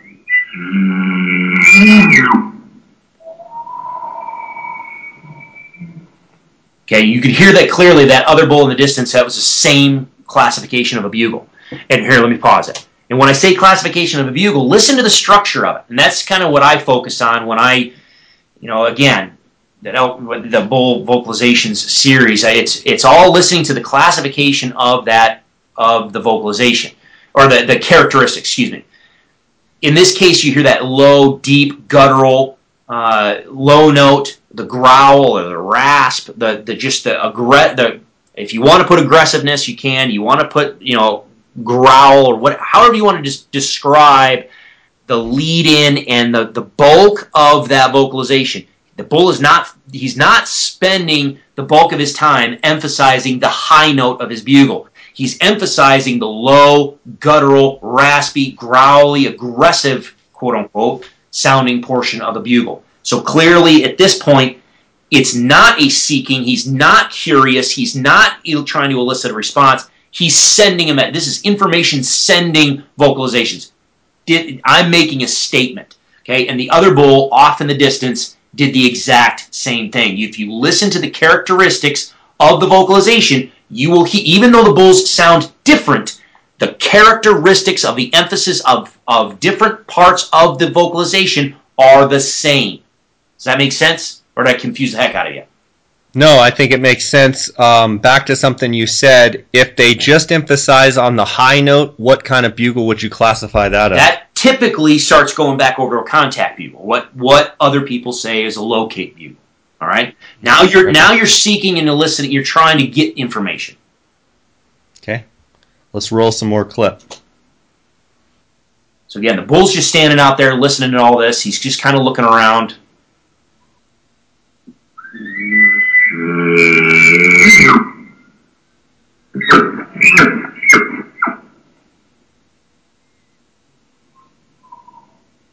There's several bulls in the background. Yeah, I was going to say at this point, I think I can identify three different bulls, and they're all about a you know a couple hundred, couple hundred to several hundred yards away from this location. Okay, let me pause it. For those of you that are listening on headphones, if you go back or you want to listen to the the first uh, first high quality clip, it's right about two minutes in uh, one minute fifty nine seconds into the the audio. That bull in the distance, you heard it. It was just as clear as day. He hit a high note, but that's fine. But the emphasis of the bu- the rest of the vocalization in his bugle was a that low note. There's no question. Dominant bugle. He's saying and portraying and sending the exact same thing, same information as the bull that's standing in front of the camera.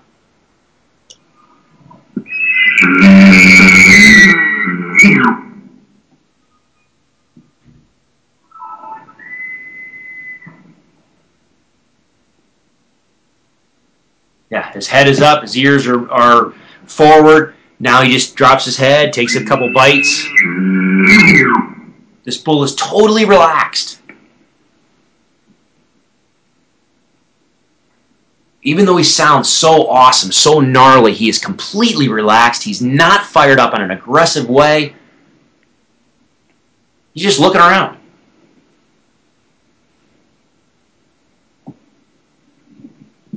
Okay,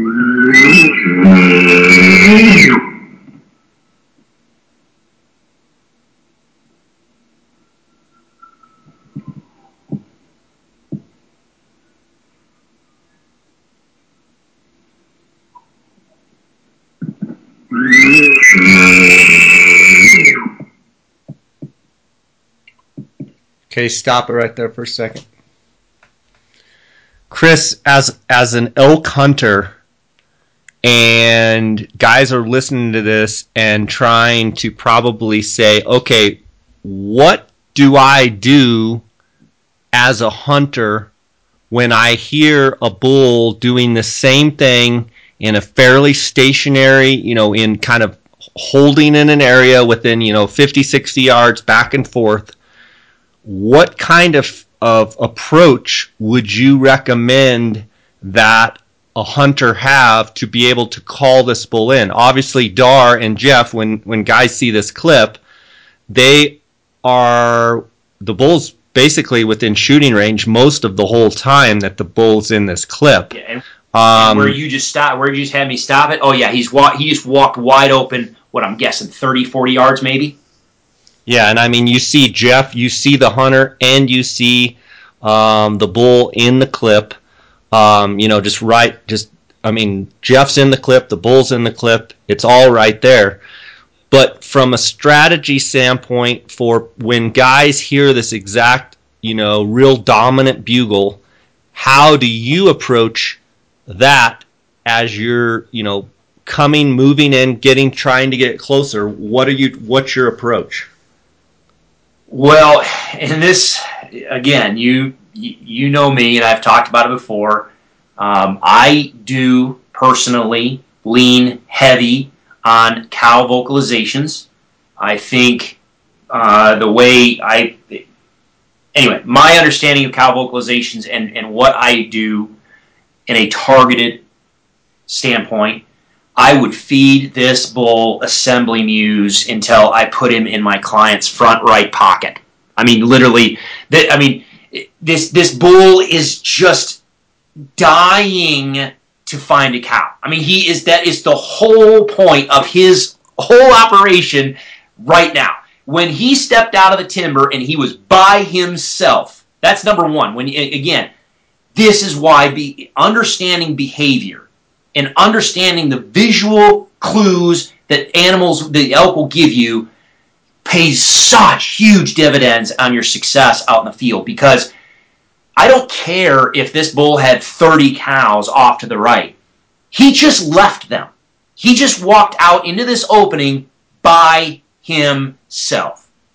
The vocalizations that he's giving clearly suggest he wants a cow. He is trying to attract cows. He's trying to keep other bulls at bay, but he is attracting cows. You've already told me the time period in, in September where this is, which we're typically, if we're talking about that 20th to 22nd, somewhere around there in September, we're talking about right around that fall equinox. Okay? So we know there should be cows coming, cycling into estrus.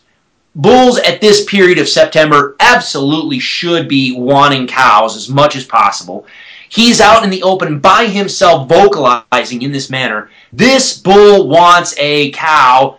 Give him one. Just flat out. And I talk about a targeted strategy using, you know, lost mews and assembly mews and other vocalizations as well. I, I wouldn't I wouldn't even I wouldn't even bother with a lost mew. I wouldn't even be worried about making vocal contact with this bull. bull. I would just flat as soon as he stepped out the first time, I would have handed him a couple of assembly mews, maybe a frustrated whine in there just to really seal the deal. But I would, yeah, and just, I want you to come to me, and I would have put him in my, like I said, right front pocket, and I would have shot him at three steps if I wanted to kill him. I, seriously, and, and I, You would not have bugled at him. no, you don't. At this point, no, and that's the. You know, people think all the time because I don't talk a lot about challenging bulls with bugles that I don't do it. That's that's not that's not the case at all. I think there are a few strategic times where challenging a bull is absolutely the thing that you need to do, and sometimes it is all that you can do in order to make that that scenario happen. A few years ago, I had a, a limited draw license in Colorado. I had hunted for a solid 10 days and I was, I mean, I putting everything out there and literally the biggest bull I had a shot opportunity at, the only way that I got him into range and stopped him where I did was because I flat out ripped out my bugle and I flat went after that bull, physically running after him and literally challenging him and just blowing a bugle like this, big, nasty, as gnarly as I could until he finally had enough and stopped, whipped around, and came back out to try to either run me off or, or fight me. Unfortunately, I had just too many sticks in the way and I couldn't make the shot. It wasn't a clear shot. And he turned around, went back, and took off with his cows, and it just didn't happen. But the only reason why I got in that situation is because I challenged that bull. There are times, yes, challenging a bull is by far the best thing to do. Unfortunately, I typically believe Eh, my philosophy is I will use that aggressive strategy as a last resort because where I hunt, public land, over the counter, most of the time, with other hunters in the area, if I'm blowing a bugle like that, I'm either calling in other hunters, or if it doesn't work and I bump that animal, well, I just sent him out. It may have taken me four days to figure out where the elk were, get in position, figure out what their pattern is, and everything. If it doesn't work, it can be very disruptive to their behavior pattern on the mountain. You know, where they are, where they feed, why they come out, when they come out, what time they come out, etc. I don't like to bump them or be too disruptive right off the bat. I like to come in very passively, low key, work them. If it doesn't work, I can back out, regroup, come back that evening, try again. Dope, didn't work, I can back out. And if I don't change their behavior, a lot of times I can work them three, four, five different times and they have no clue that they're actually being worked by a hunter. Sometimes, sometimes blowing a bugle at them can be extremely disruptive. And I think in this situation, people get all, uh, you know, you get excited. Here's a bull screaming his head off. Oh my gosh, this is the sexy scenario that everybody talks about, that everybody wants. I'm going to pull my bugle out and I'm just, I'm going to just blow in his face. Well, the terrain and the openness of this doesn't lend itself to that because he can see quite a, a, a decent distance. All right. He clearly wants a cow. Well, if he clearly wants a cow, why do I want to try to fight him when he. I can give him what I know he wants, or I can throw something at him and see if he's interested. You know what I mean? It's I can either take a gamble or I can make the safe bet. If I want to kill this bull, I'm gonna go. I'm gonna go the. I'm gonna pick the low hanging fruit. I'm gonna throw him a cow vocalization and, and put him in my in my pocket. If he locks up and doesn't respond, and if he gets himself in a diff- different position where the, the vegetation and the terrain or whatever allow me to get a little closer, then okay, maybe I can go to a bugle if I need to. But I'm telling you, experience has taught me, I can show it to you so many times on the elk module. You give this bull, you give a bull like this an assembly mew, it's over you are either going to kill this bull because you want to harvest this bull and you're going to do it on the, t- you know, Primos talks about the top pin. You're going to shoot this bull at 10 yards or under, or you're going to let this bull pass. Period. I mean, end of discussion. This bull wants a cow. Give him one. give the big boy what he give wants. Him what, yes, give him what he wants. Start there, and then if if he doesn't respond, if he if he's because okay, I know that the the argument some people are like, well, that bull, if it's that open, Chris, well, that bull could get out there and just stop and look, and then he could display, and you know that. Yep, you're right. But if you under, you know if you get on the module and you start to understand what an assembly mew sound sounds like and what it means, there's a difference in his behavior and how he's going to engage that vocalization. But yes, he could stand out there and stop and display, or or stand there and look and, and stare, and they do. Okay, that's fine but if he wanders off, just let him wander off. Regroup, do it again. You have not changed an ounce of his behavior. However, you blow a bugle in this situation and he is not an aggressive bull, he's not a fighter, he literally could turn 180 degrees, go, oh crap, somebody, I'm out of here, and turn around, go right back to the cows or go right back in the timber and walk off trying to avoid a conflict he doesn't want to be in. Yeah, I mean, we've all been in situations with humans where you see someone that's strutting around and bowed up and, you know, talking big, but as soon as a, you know, someone that walks in the room that everybody knows is the toughest guy around, all of a sudden the big bowed up, you know, the, the guy that's all bowed up, a lot of times he's out the other door and off he goes. Uh, yeah. You know, so it, it, it, I think it's that scenario right there too. And I think we both agree in this case. I mean, again, folks, I, I obviously I have a self-serving interest on it. I want you to subscribe to the Elk module, but it's cheap. But anyway, um, it's cheap.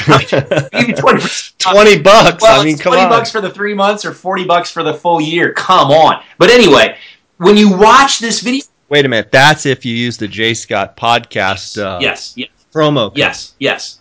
So, I mean, if you watch this stuff, oh, you you see it and you, you clearly you clearly understand it that Jay, I think you'll agree with me here. I'm just gonna if if a okay, this bull is clearly in the 330s, 340s range. Would you, and I think you I think Dart said that. I think you agree with that. Okay. Yeah. He now, even though his antler quality is that, for me, I look at the body of this bull, and I'm guessing.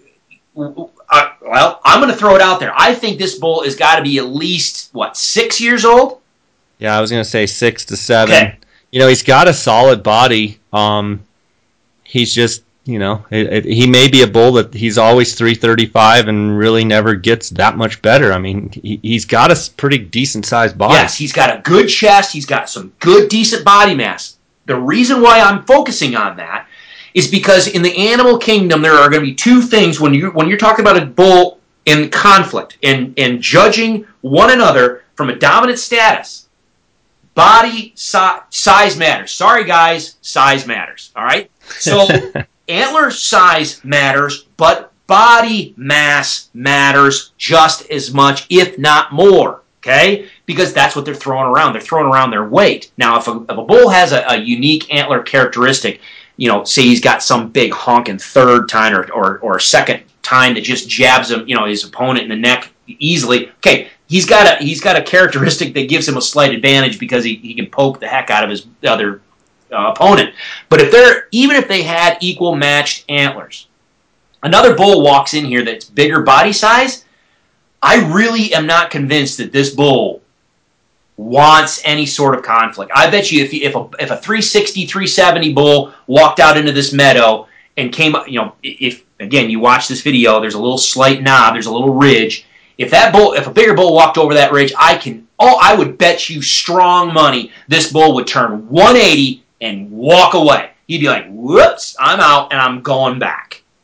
Right. Yeah, and is this the case that if you know if this is Monday night football and you're sitting up in the booth and you're able to sit here and watch this scenario and let's say Dar pulls out his bugle and just rips one, would you be going, "What is he doing? What is he doing? Where's the assembly uh, mews?" That I, I would be doing that.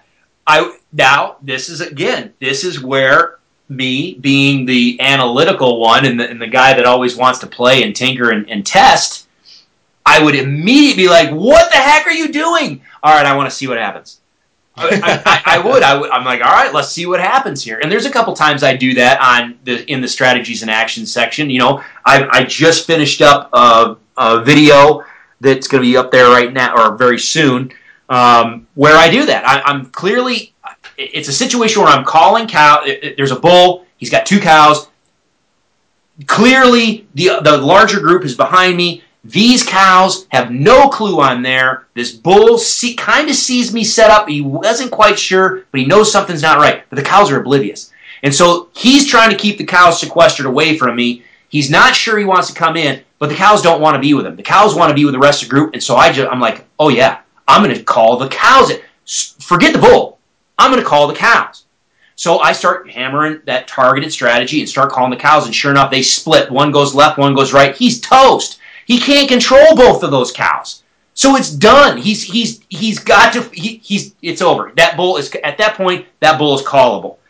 Well, in there I'm like, well, you know, based on a variety of things, I decided I'm like, well, I'm going to give him a bugle.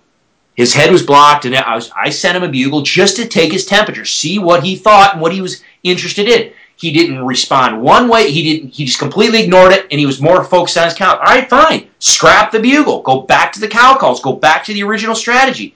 I don't mind testing the waters a little bit, but yeah, if if Dar had grabbed his bugle here and ripped one, I would have. I've been like, "What are you doing?" All right, let's keep playing it. Bull's just gently walking. His head is.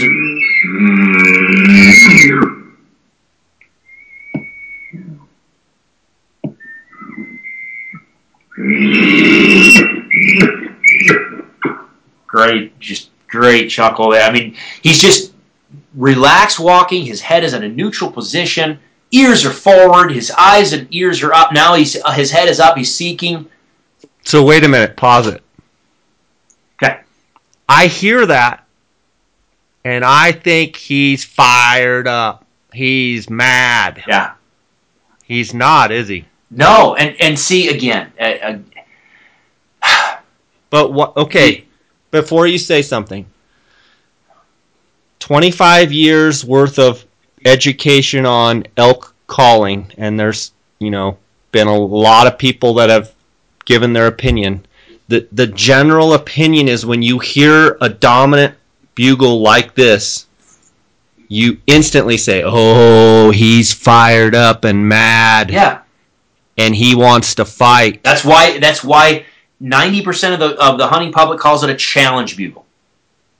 Because they- they're like, oh yeah, he wants to fight. He, he's challenging those other bulls. Oh, Okay, so my question for you is in his behavior, what are you looking for that oh, he is mad and he does want to fight? What is the difference in what you're seeing right now?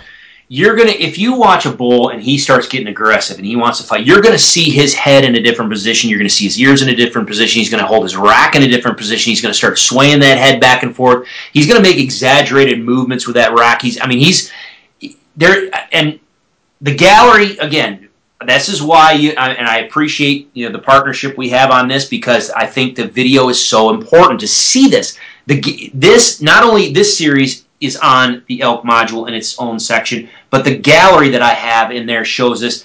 You know, I I can't tell you. How, I mean, I, I really I don't know off the top of my head how many clips of the gallery I have in there that absolutely destroys the typical notion of a quote unquote challenge bugle.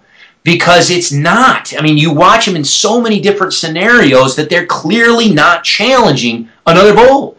Uh, the, the number one scenario where you'll hear this vocalization is not anywhere near another bull. It's literally when a bull goes up and scent checks a cow. He want you he, you've seen it. His antlers are up. His head is up. He's lick lick lick lick lick lick lick lick, and he's going behind the cow to taste and scent check her. When he goes up and scent checks her, if she is not receptive, two things are going to happen. One, she's going to drop her head. She's going to chew, chew, chew, and she's going to do submissive chewing, which indicates that bull, I'm submissive. I'm listening to you. I'm not ignoring you. I'm a, I'm I, I recognize your dominance, but I am not receptive yet, so I'm going to move away from you. All right? So she's going to do submissive chewing. As soon as she does that and moves off, he is going to I will tell you right now, 99.95% of the time he is going to rip off with a level 2 dominant bugle. That's just it's just what they do because he's he he came in, he checked her, she rebuffed him. He's right now instantly. I need to establish my dominance. Wow, I'm the I'm the man. You you should want me. Okay, I'm the one that needs to breed you. I'm your guy. So yes, you rebuffed me now, but I'm right here, baby. Okay. So when people hear this type of vocalization, a lot of time, I know it's the sexy side of elk hunting and calling elk, challenging them, having them come screaming in your face. It's awesome. Okay? But most of the time when you hear a bull doing it, I will I will postulate, I will put out there that he's probably not challenging another bull. He's probably either doing this, trying to broadcast himself, give the appearance the he's again just like we talked about in the last one and i know we've talked about in other ones when we vocalize we're painting a picture. We're putting something in their mind. They are expecting to see something based on what they hear. And what they hear is going to paint a very vivid image in their mind. They know what they should expect to see or encounter. So when they bugle like this they are painting a very vivid picture all right? So yeah most of the time no. No, they're not. They're not challenging one another, and they're not being aggressive. They're painting the picture that they're a dominant, mature bull, and they're just broadcasting that out there, so that way the animals that cannot see them perceive them to be at least dominant, mature, aggressive, what have you. And this bull, his head, eh, his head is neutral. His antlers are up. Now, when he bugles, he lays his antlers back. That's fine. But when he's walking, his antlers are in a neutral position. His ears are forward. He's seeking every now and then. He lifts his head up. He's looking, and his eyes and his ears are in concert with one another. They're, they're looking and, and listening in the exact same direction. He's just he's out, he's cruising the landscape, looking, seeking. Okay, Let's keep listening.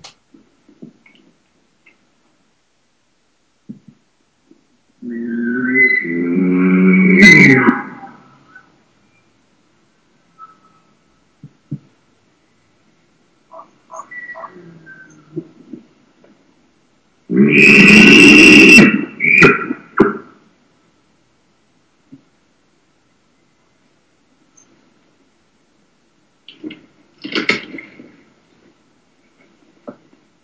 let me pause it there for real quick.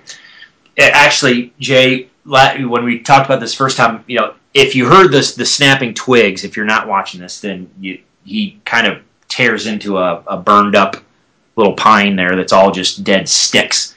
No, actually, I, I changed my mind, Jay. Originally, I thought he just kind of ran into it and then just took his frustrations out of it. No, he walks up, puts his head down, and I mean, he just purposely throws his antlers into that little poor little tree and just annihilates it.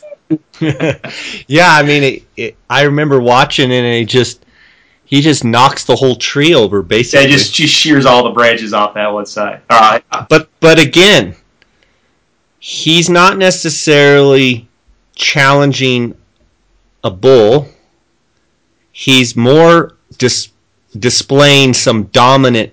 Right there in that clip, he is displaying some dominant characteristics, or dom. You know, he, he's definitely by knocking that bush over, or he just got tired of seeing that bush and wanted to knock it over. Um, I, I think. I but think- that's attractive to, to the cows too. Yeah, no, I, th- I think you're right. I mean, the first thing he said, no, he walks up and he just he looks. I mean, you can see him look sideways, and he's like, "You're done," and he just he whips his head to the left and just takes all the branches off of it. I mean, yeah, that's exactly it. It, it makes him feel powerful. It makes him feel more dominant. It, it the sound of that, him destroying things, makes that seem like goodness gracious. You know, there's somebody up there, and he just destroyed it. You know, it it adds to that persona that maybe we've got a mature bull up there. Maybe if I'm a cow, hmm, maybe I, hmm, I, I kind of like the sound of that. Maybe I go up and check him out and see what see what he's all about. All right, want me to play? Yep.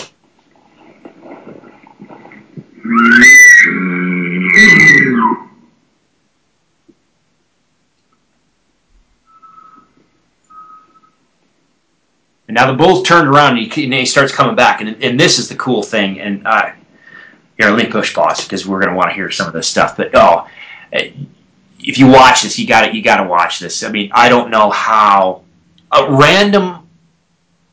Uh, I this bull gets to a point where he can literally walk straight or just randomly turn left. If he walks straight, he's going to walk between Jeff and Dar. I mean, this bull is on a dead beeline towards Dar. I thought for sure they were going to be in a situation like you posted on, you know, with that bull just in your lap. But for some reason, this bull turns at the last second and and goes left and then goes right back around him. But I thought for sure he was going to be in their laps. I, I'd like to make a point here about that exact thing because there's a lot of guys out there that, that don't call a lot and they like to you know kind of spot and stalk and try and shadow those bulls and getting close. Um, if if you have the wind right and you're able to get close to a bull like this and you're not a caller, a lot of times if you hang tight or close the distance when you can when it's when he's walking away if you can keep shadowing him and just kind of stay in there with him especially when a bull is kind of walking on a ridge back and forth doing dominant you know level 2 dominant bugles where he's just kind of you know he's he's throwing it out there there's a good chance that he's going to turn for whatever reason and start coming right back your way and give you the shot. So I want to encourage guys to get get as close as you can and shadow these elk and and try and you know you never know when that bull's just all of a sudden going to turn around and walk right by you broadside and give you that shot. A- absolutely, and that's another th- great point. Um, you know, there's some extremely, extremely successful hunters that do very, very little calling. They just shadow them and, and spot and stalk them, or they just listen to them and they just they just charge in there. Uh, Dan Evans comes to mind. I mean, that guy has killed some just incredible. Oh my gosh! If anybody go to you know check out Dan Evans of Trophy Taker and, and look at his trophy room goodness gracious, it'll make you dis- it'll make you sick on the, the number and size of the bulls he's killed. And I think Dan, 90% of those bulls he he's just snuck in on and does very little calling.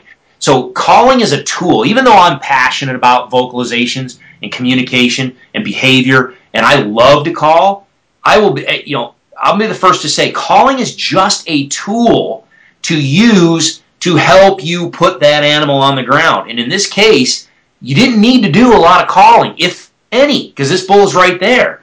And what you what you touched on right there is is huge. Now, like I said in the beginning, we're letting the dead spots in here roll in real time. Now, I'm sitting here looking at my monitor and I've got the video editor up, and so I can actually see the audio, uh, the graphical display of the audio. And if you look at his bugles, they are really evenly spaced in time, you know, like maybe a minute apart, just boink, boink, boink, boink. I mean, he's very predictable on his timing of his bugles. The thing is, though, is the dead space in here really isn't that long. I mean, while we're sitting here on a podcast, it might seem like forever, but this whole scenario unfolds in about 7 minutes 20 seconds. And 7 minutes and 20 seconds, this bull goes from completely off screen and, and or completely in the timber and he pops out to literally walking by the shooter within 20 to 30 yards two or three times, or tw- uh, twice. One's going and one's coming back. You know, that's a very short amount of time. Patience is key. I show in the gallery and in the, especially, especially in the strategies and actions section where it's all video based. Strategy. Okay, for for the people that want a little bit more detail on that, the gallery section in my my elk module is elk raw elk behavior with no interference from me or anybody else calling or doing it. It's just watching them naturally interact with one another on their own by themselves without any outside influence. The strategies and actions section is me going out in the field and say, okay, here's the situation, here's where I am, here's why I'm where I'm at. This is what I want to accomplish. I think the elk are up here. I'm going to use this strategy. Let's go and let's see if it happens and I go in there and we call the elk in and you know whatever or whatever happens and you get to see it unfold. In those in all those cases, 99% of the time I will let them run full on real time and I know that there's one that's an hour long clip and people are like goodness gracious that's the most bo-. yeah it's a it in some cases it's a boring 1 hour but the beautiful part about that is is you get to see I started my calling in the beginning and I don't move. The bull is there, the elk are there, and an hour later, that bull's standing 10 steps in front of me. Have patience to let the setup unfold. If you know what you're saying, why you're saying it, you get a, a fundamental understanding of behavior, body language, and that type of stuff, you will have a better ability to let the setup work. Don't just automatically go, oh, it's not going to happen, and get up and move and move and move. I know there are some very, very successful elk hunters that are aggressive. And yes, there are times where you need to be aggressive. However, I think people can sometimes get themselves into trouble by being a little bit too aggressive too soon and not letting a scenario play out in the time that the elk want to play it out. Remember, they have nowhere to be. They're already there. They, they don't have kids to pick up from soccer practice. They don't have to work. They don't have work to get uh, you know back to. They don't have to get back to lunch or. They've got. They are there. They're where they need to be. So they've got all the time in the world. If you're watching their body language, you're watching their behavior, you can sit there and judge and say, "No, I've got time. This bull is relaxed. He's not going anywhere." As long as the wind is not in this situation, as long as the wind is not swirling, let it play out. Let it play out. Want to hit play? Yeah. Sorry, I didn't mean to get out. no, I like it. the branches you just heard is him walking under a tree, just incidental contact with his antlers.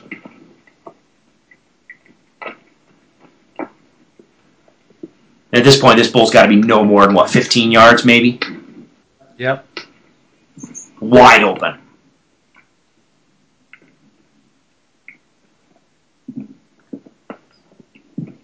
Mm-hmm. I, I just paused it, Jay. Um, we were talking before about this, and, and I, let me let me go ahead and just give people a little heads up. I want you know I want to let people listen to this and listen closely to this next section. Okay, the bull went up, turned around, came back, and just walked by the hunter like 15 yards wide open. And now the bull is headed back in the direction from where he came. All right. Now off in the distance, up against the tree line, there's another elk standing there. It looks like a cow, but I'll be honest, with the way the sun glare is and the other vegetation stuff, it could be a spike. Don't know. My guess, based on his behavior, I'm going to bet it's probably a cow. All right, so the bull is turned now and he's walking back towards the timber. He's walking back in the direction where he came from. But from here on out, I want you to listen very carefully, and then we're going to talk about something here in a second. Sound fair enough? Yep.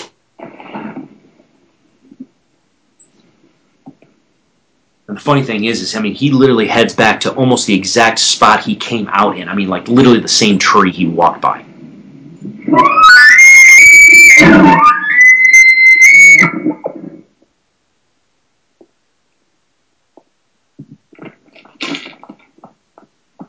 I'm going to pause it right there. I said for folks to listen carefully. How many people picked up on the fact that that was a different bull? Obviously, you can't show hands. I mean, it's a podcast, but I mean that that if you're paying attention and you're listening to the characteristics of the vocalizations being made, yes, the structure of that vocal that vocalization right there was similar to the other one, but it was a completely different vocal signature. He didn't have the depth that the other one did. He didn't have the level of growl that the other one did. He hit a little bit higher of a high note and held it maybe a little bit longer than the other one did. The structure's the same. He emphasized that that, that growl in the beginning. So in my book, that's still the same classification of a vocalization, but it's a different vocal signature. And again, when we when we talk back what, what we were talking about in the beginning, you know, people hear something and then you just go, oh, well, that must be such and such. Well, it's different than I heard over here. Well, okay, it's different. Are the characteristics of the structure of the vocalization different or the same? If they are the same, the structure and the characteristics of the, the, the build of that vocalization are the same, and it's just a different vocal signature, it doesn't matter if it sounds different, it still means the same thing. All right? Everybody has a different voice. Uh, my voice is different than Jay's. Jay's is different than, you know, who know? There's some people that have a naturally low voice. Some people have a naturally high voice. Some people are really aggressive with their. It, it, vocal signatures can be different. It is the structure of the vocalization that is the critical portion that is important when you are trying to communicate. So hopefully people picked up on that. And and then the other thing too is you hear the the snap crack bite, you know, the the the hoof beats in the the gravel. This second bull came up over the ridge and followed essentially the path that the bull had previously taken. The other the the original bull had previously taken, and I think Dar was I think he saw Dar move. I think he either saw in the way the sun is glaring off the, the lens of this. I guarantee that the, the lens of that camera is glaring. I think the bull saw something he wasn't quite sure of, so that's why he just spooked a little bit and he starts to trot. And because he starts to trot and he's spooked a little bit, he's going to go to where he feels safest, which is where, literally, literally right where the bull, where the original bull just went. So, you you want me to just hit play and run to the end, and then we can continue, or yeah. All right. So you hear him just trotting.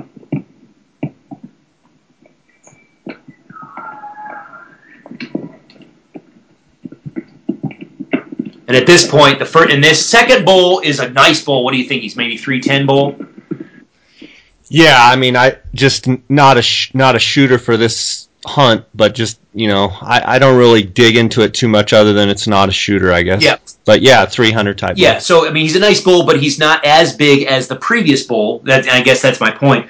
And so as this bull starts trotting, and the bull, this new bull is trotting because he's a little spooked trotting towards the elk that he can see, well, he's not going to trot towards the other big bull. He sees this cow, or what we believe is a cow, and so this smaller bull starts trotting to this other cow. Well, that the original bull that is where now, and unfortunately, the clip ends. But that's where you see a body position change in that first original bull. All of a sudden, he's like, "Who the heck?" And he sees this new bull trotting towards that cow, and all of a sudden, you see his shoulders come up, his head gets stiff, his antlers are, you know, kind of. Now he and he all of a sudden, the first bull starts to parallel this new bull, and he's just bluffing, he's just blocking him. He's like, "No, no, no, no, no, no, no, no! Don't you get too close." Yeah, but notice that he did not turn and charge at him. No. I think that's the thing that kind of solidifies your uh, hypothesis, if you will, or your or Sure, your sure. theory is that you know if he was truly um, super, you know, like I want to, you know, I'm challenging any any any oncomer, and then an oncomer comes, he would just. You know, He would lay if, if the theory, yeah, that he would have laid him out. Instead, he's kind of paralleling and going back where he came from. Like, uh, oh, I'm gonna go make sure he doesn't get with my cows. But I also, I didn't see any behavior where he's like turning and like I'm gonna come over there and pummel you. Nope. He just he basically he was trying to scramble and put himself in between him and probably, and this is just a guess, probably where there are probably other cows down in there. He just basically ran interference. He's like, no crap, and he's just trying to cut him off. But you're absolutely right. If that bull had been super fired up and aggressive, he easily could have whipped around, thrown his antlers down, and charged. And literally, I bet you he would have he would have at least bluffed that bull away and and and deflected him. But he didn't. He just got up parallel to him, paralleled him, kind of raised his shoulders, dropped his head and antlers a little bit, and then just basically paralleled him and just intercepted him and just ran interference. This is where Yeah. this is where I'm like, oh, don't don't hit stop. just keep their foot, keep the footage rolling. Yeah, I hear you. Well, we covered a lot of ground today. And as always, I really appreciate you coming on and, and sharing your insight and your commentary. Uh, I want to give you a chance to let the listener know where they can find you, uh, Chris. So could you please do that? Sure, absolutely. Uh, it's just www.roehuntingresources.com. It's R O E huntingresources.com. Again, we have an elk module in there you can subscribe to, and if you use the Jay Scott podcast, all one word, Jay Scott podcast, when you check out, there's a little spot for a coupon code. You enter that, it'll take 20% off. So it ends up literally it's being 20 bucks for three months or $40 for the full year. And we've got more than 20 hours worth of, of this. I mean, just of, of good quality video where you can see the behavior, you can see the interactions, the discussions about it, and dive into this stuff. And, and again, I know it's not for everybody, but if you want a little bit of a deeper understanding and, and, and you really want to dive into some of this stuff, we provide an alternative for you know resource where you can go and do that. So, and then of course we got our Instagram and Facebook and all that stuff. It's all the same, Roe Hunting Resources. So. Awesome. Yeah, I encourage everyone to go check it out. Um, and you know, we're we're here kind of mid part of July, and um, you know, elk season's right around the corner. Don't say that. Say it's early July. It makes me feel better. It makes me feel like I've got more time. Yeah, I know it's uh, it's coming fast, and uh, uh, I'm I'm getting excited every day, getting more excited, and getting more fired up as I know a lot of the listeners are. I know you are, Chris. So um, until our next Real Elk Sounds uh, clip, until the next uh, part of the Real Elk Sounds series. Uh, I just want to wish you the best. I want to thank you for coming on, and uh, God bless you. And uh, thanks for all that you do, buddy. Absolutely. Thank you as well, and be safe. And look forward to talking to you next time. Okay, buddy. Sounds good.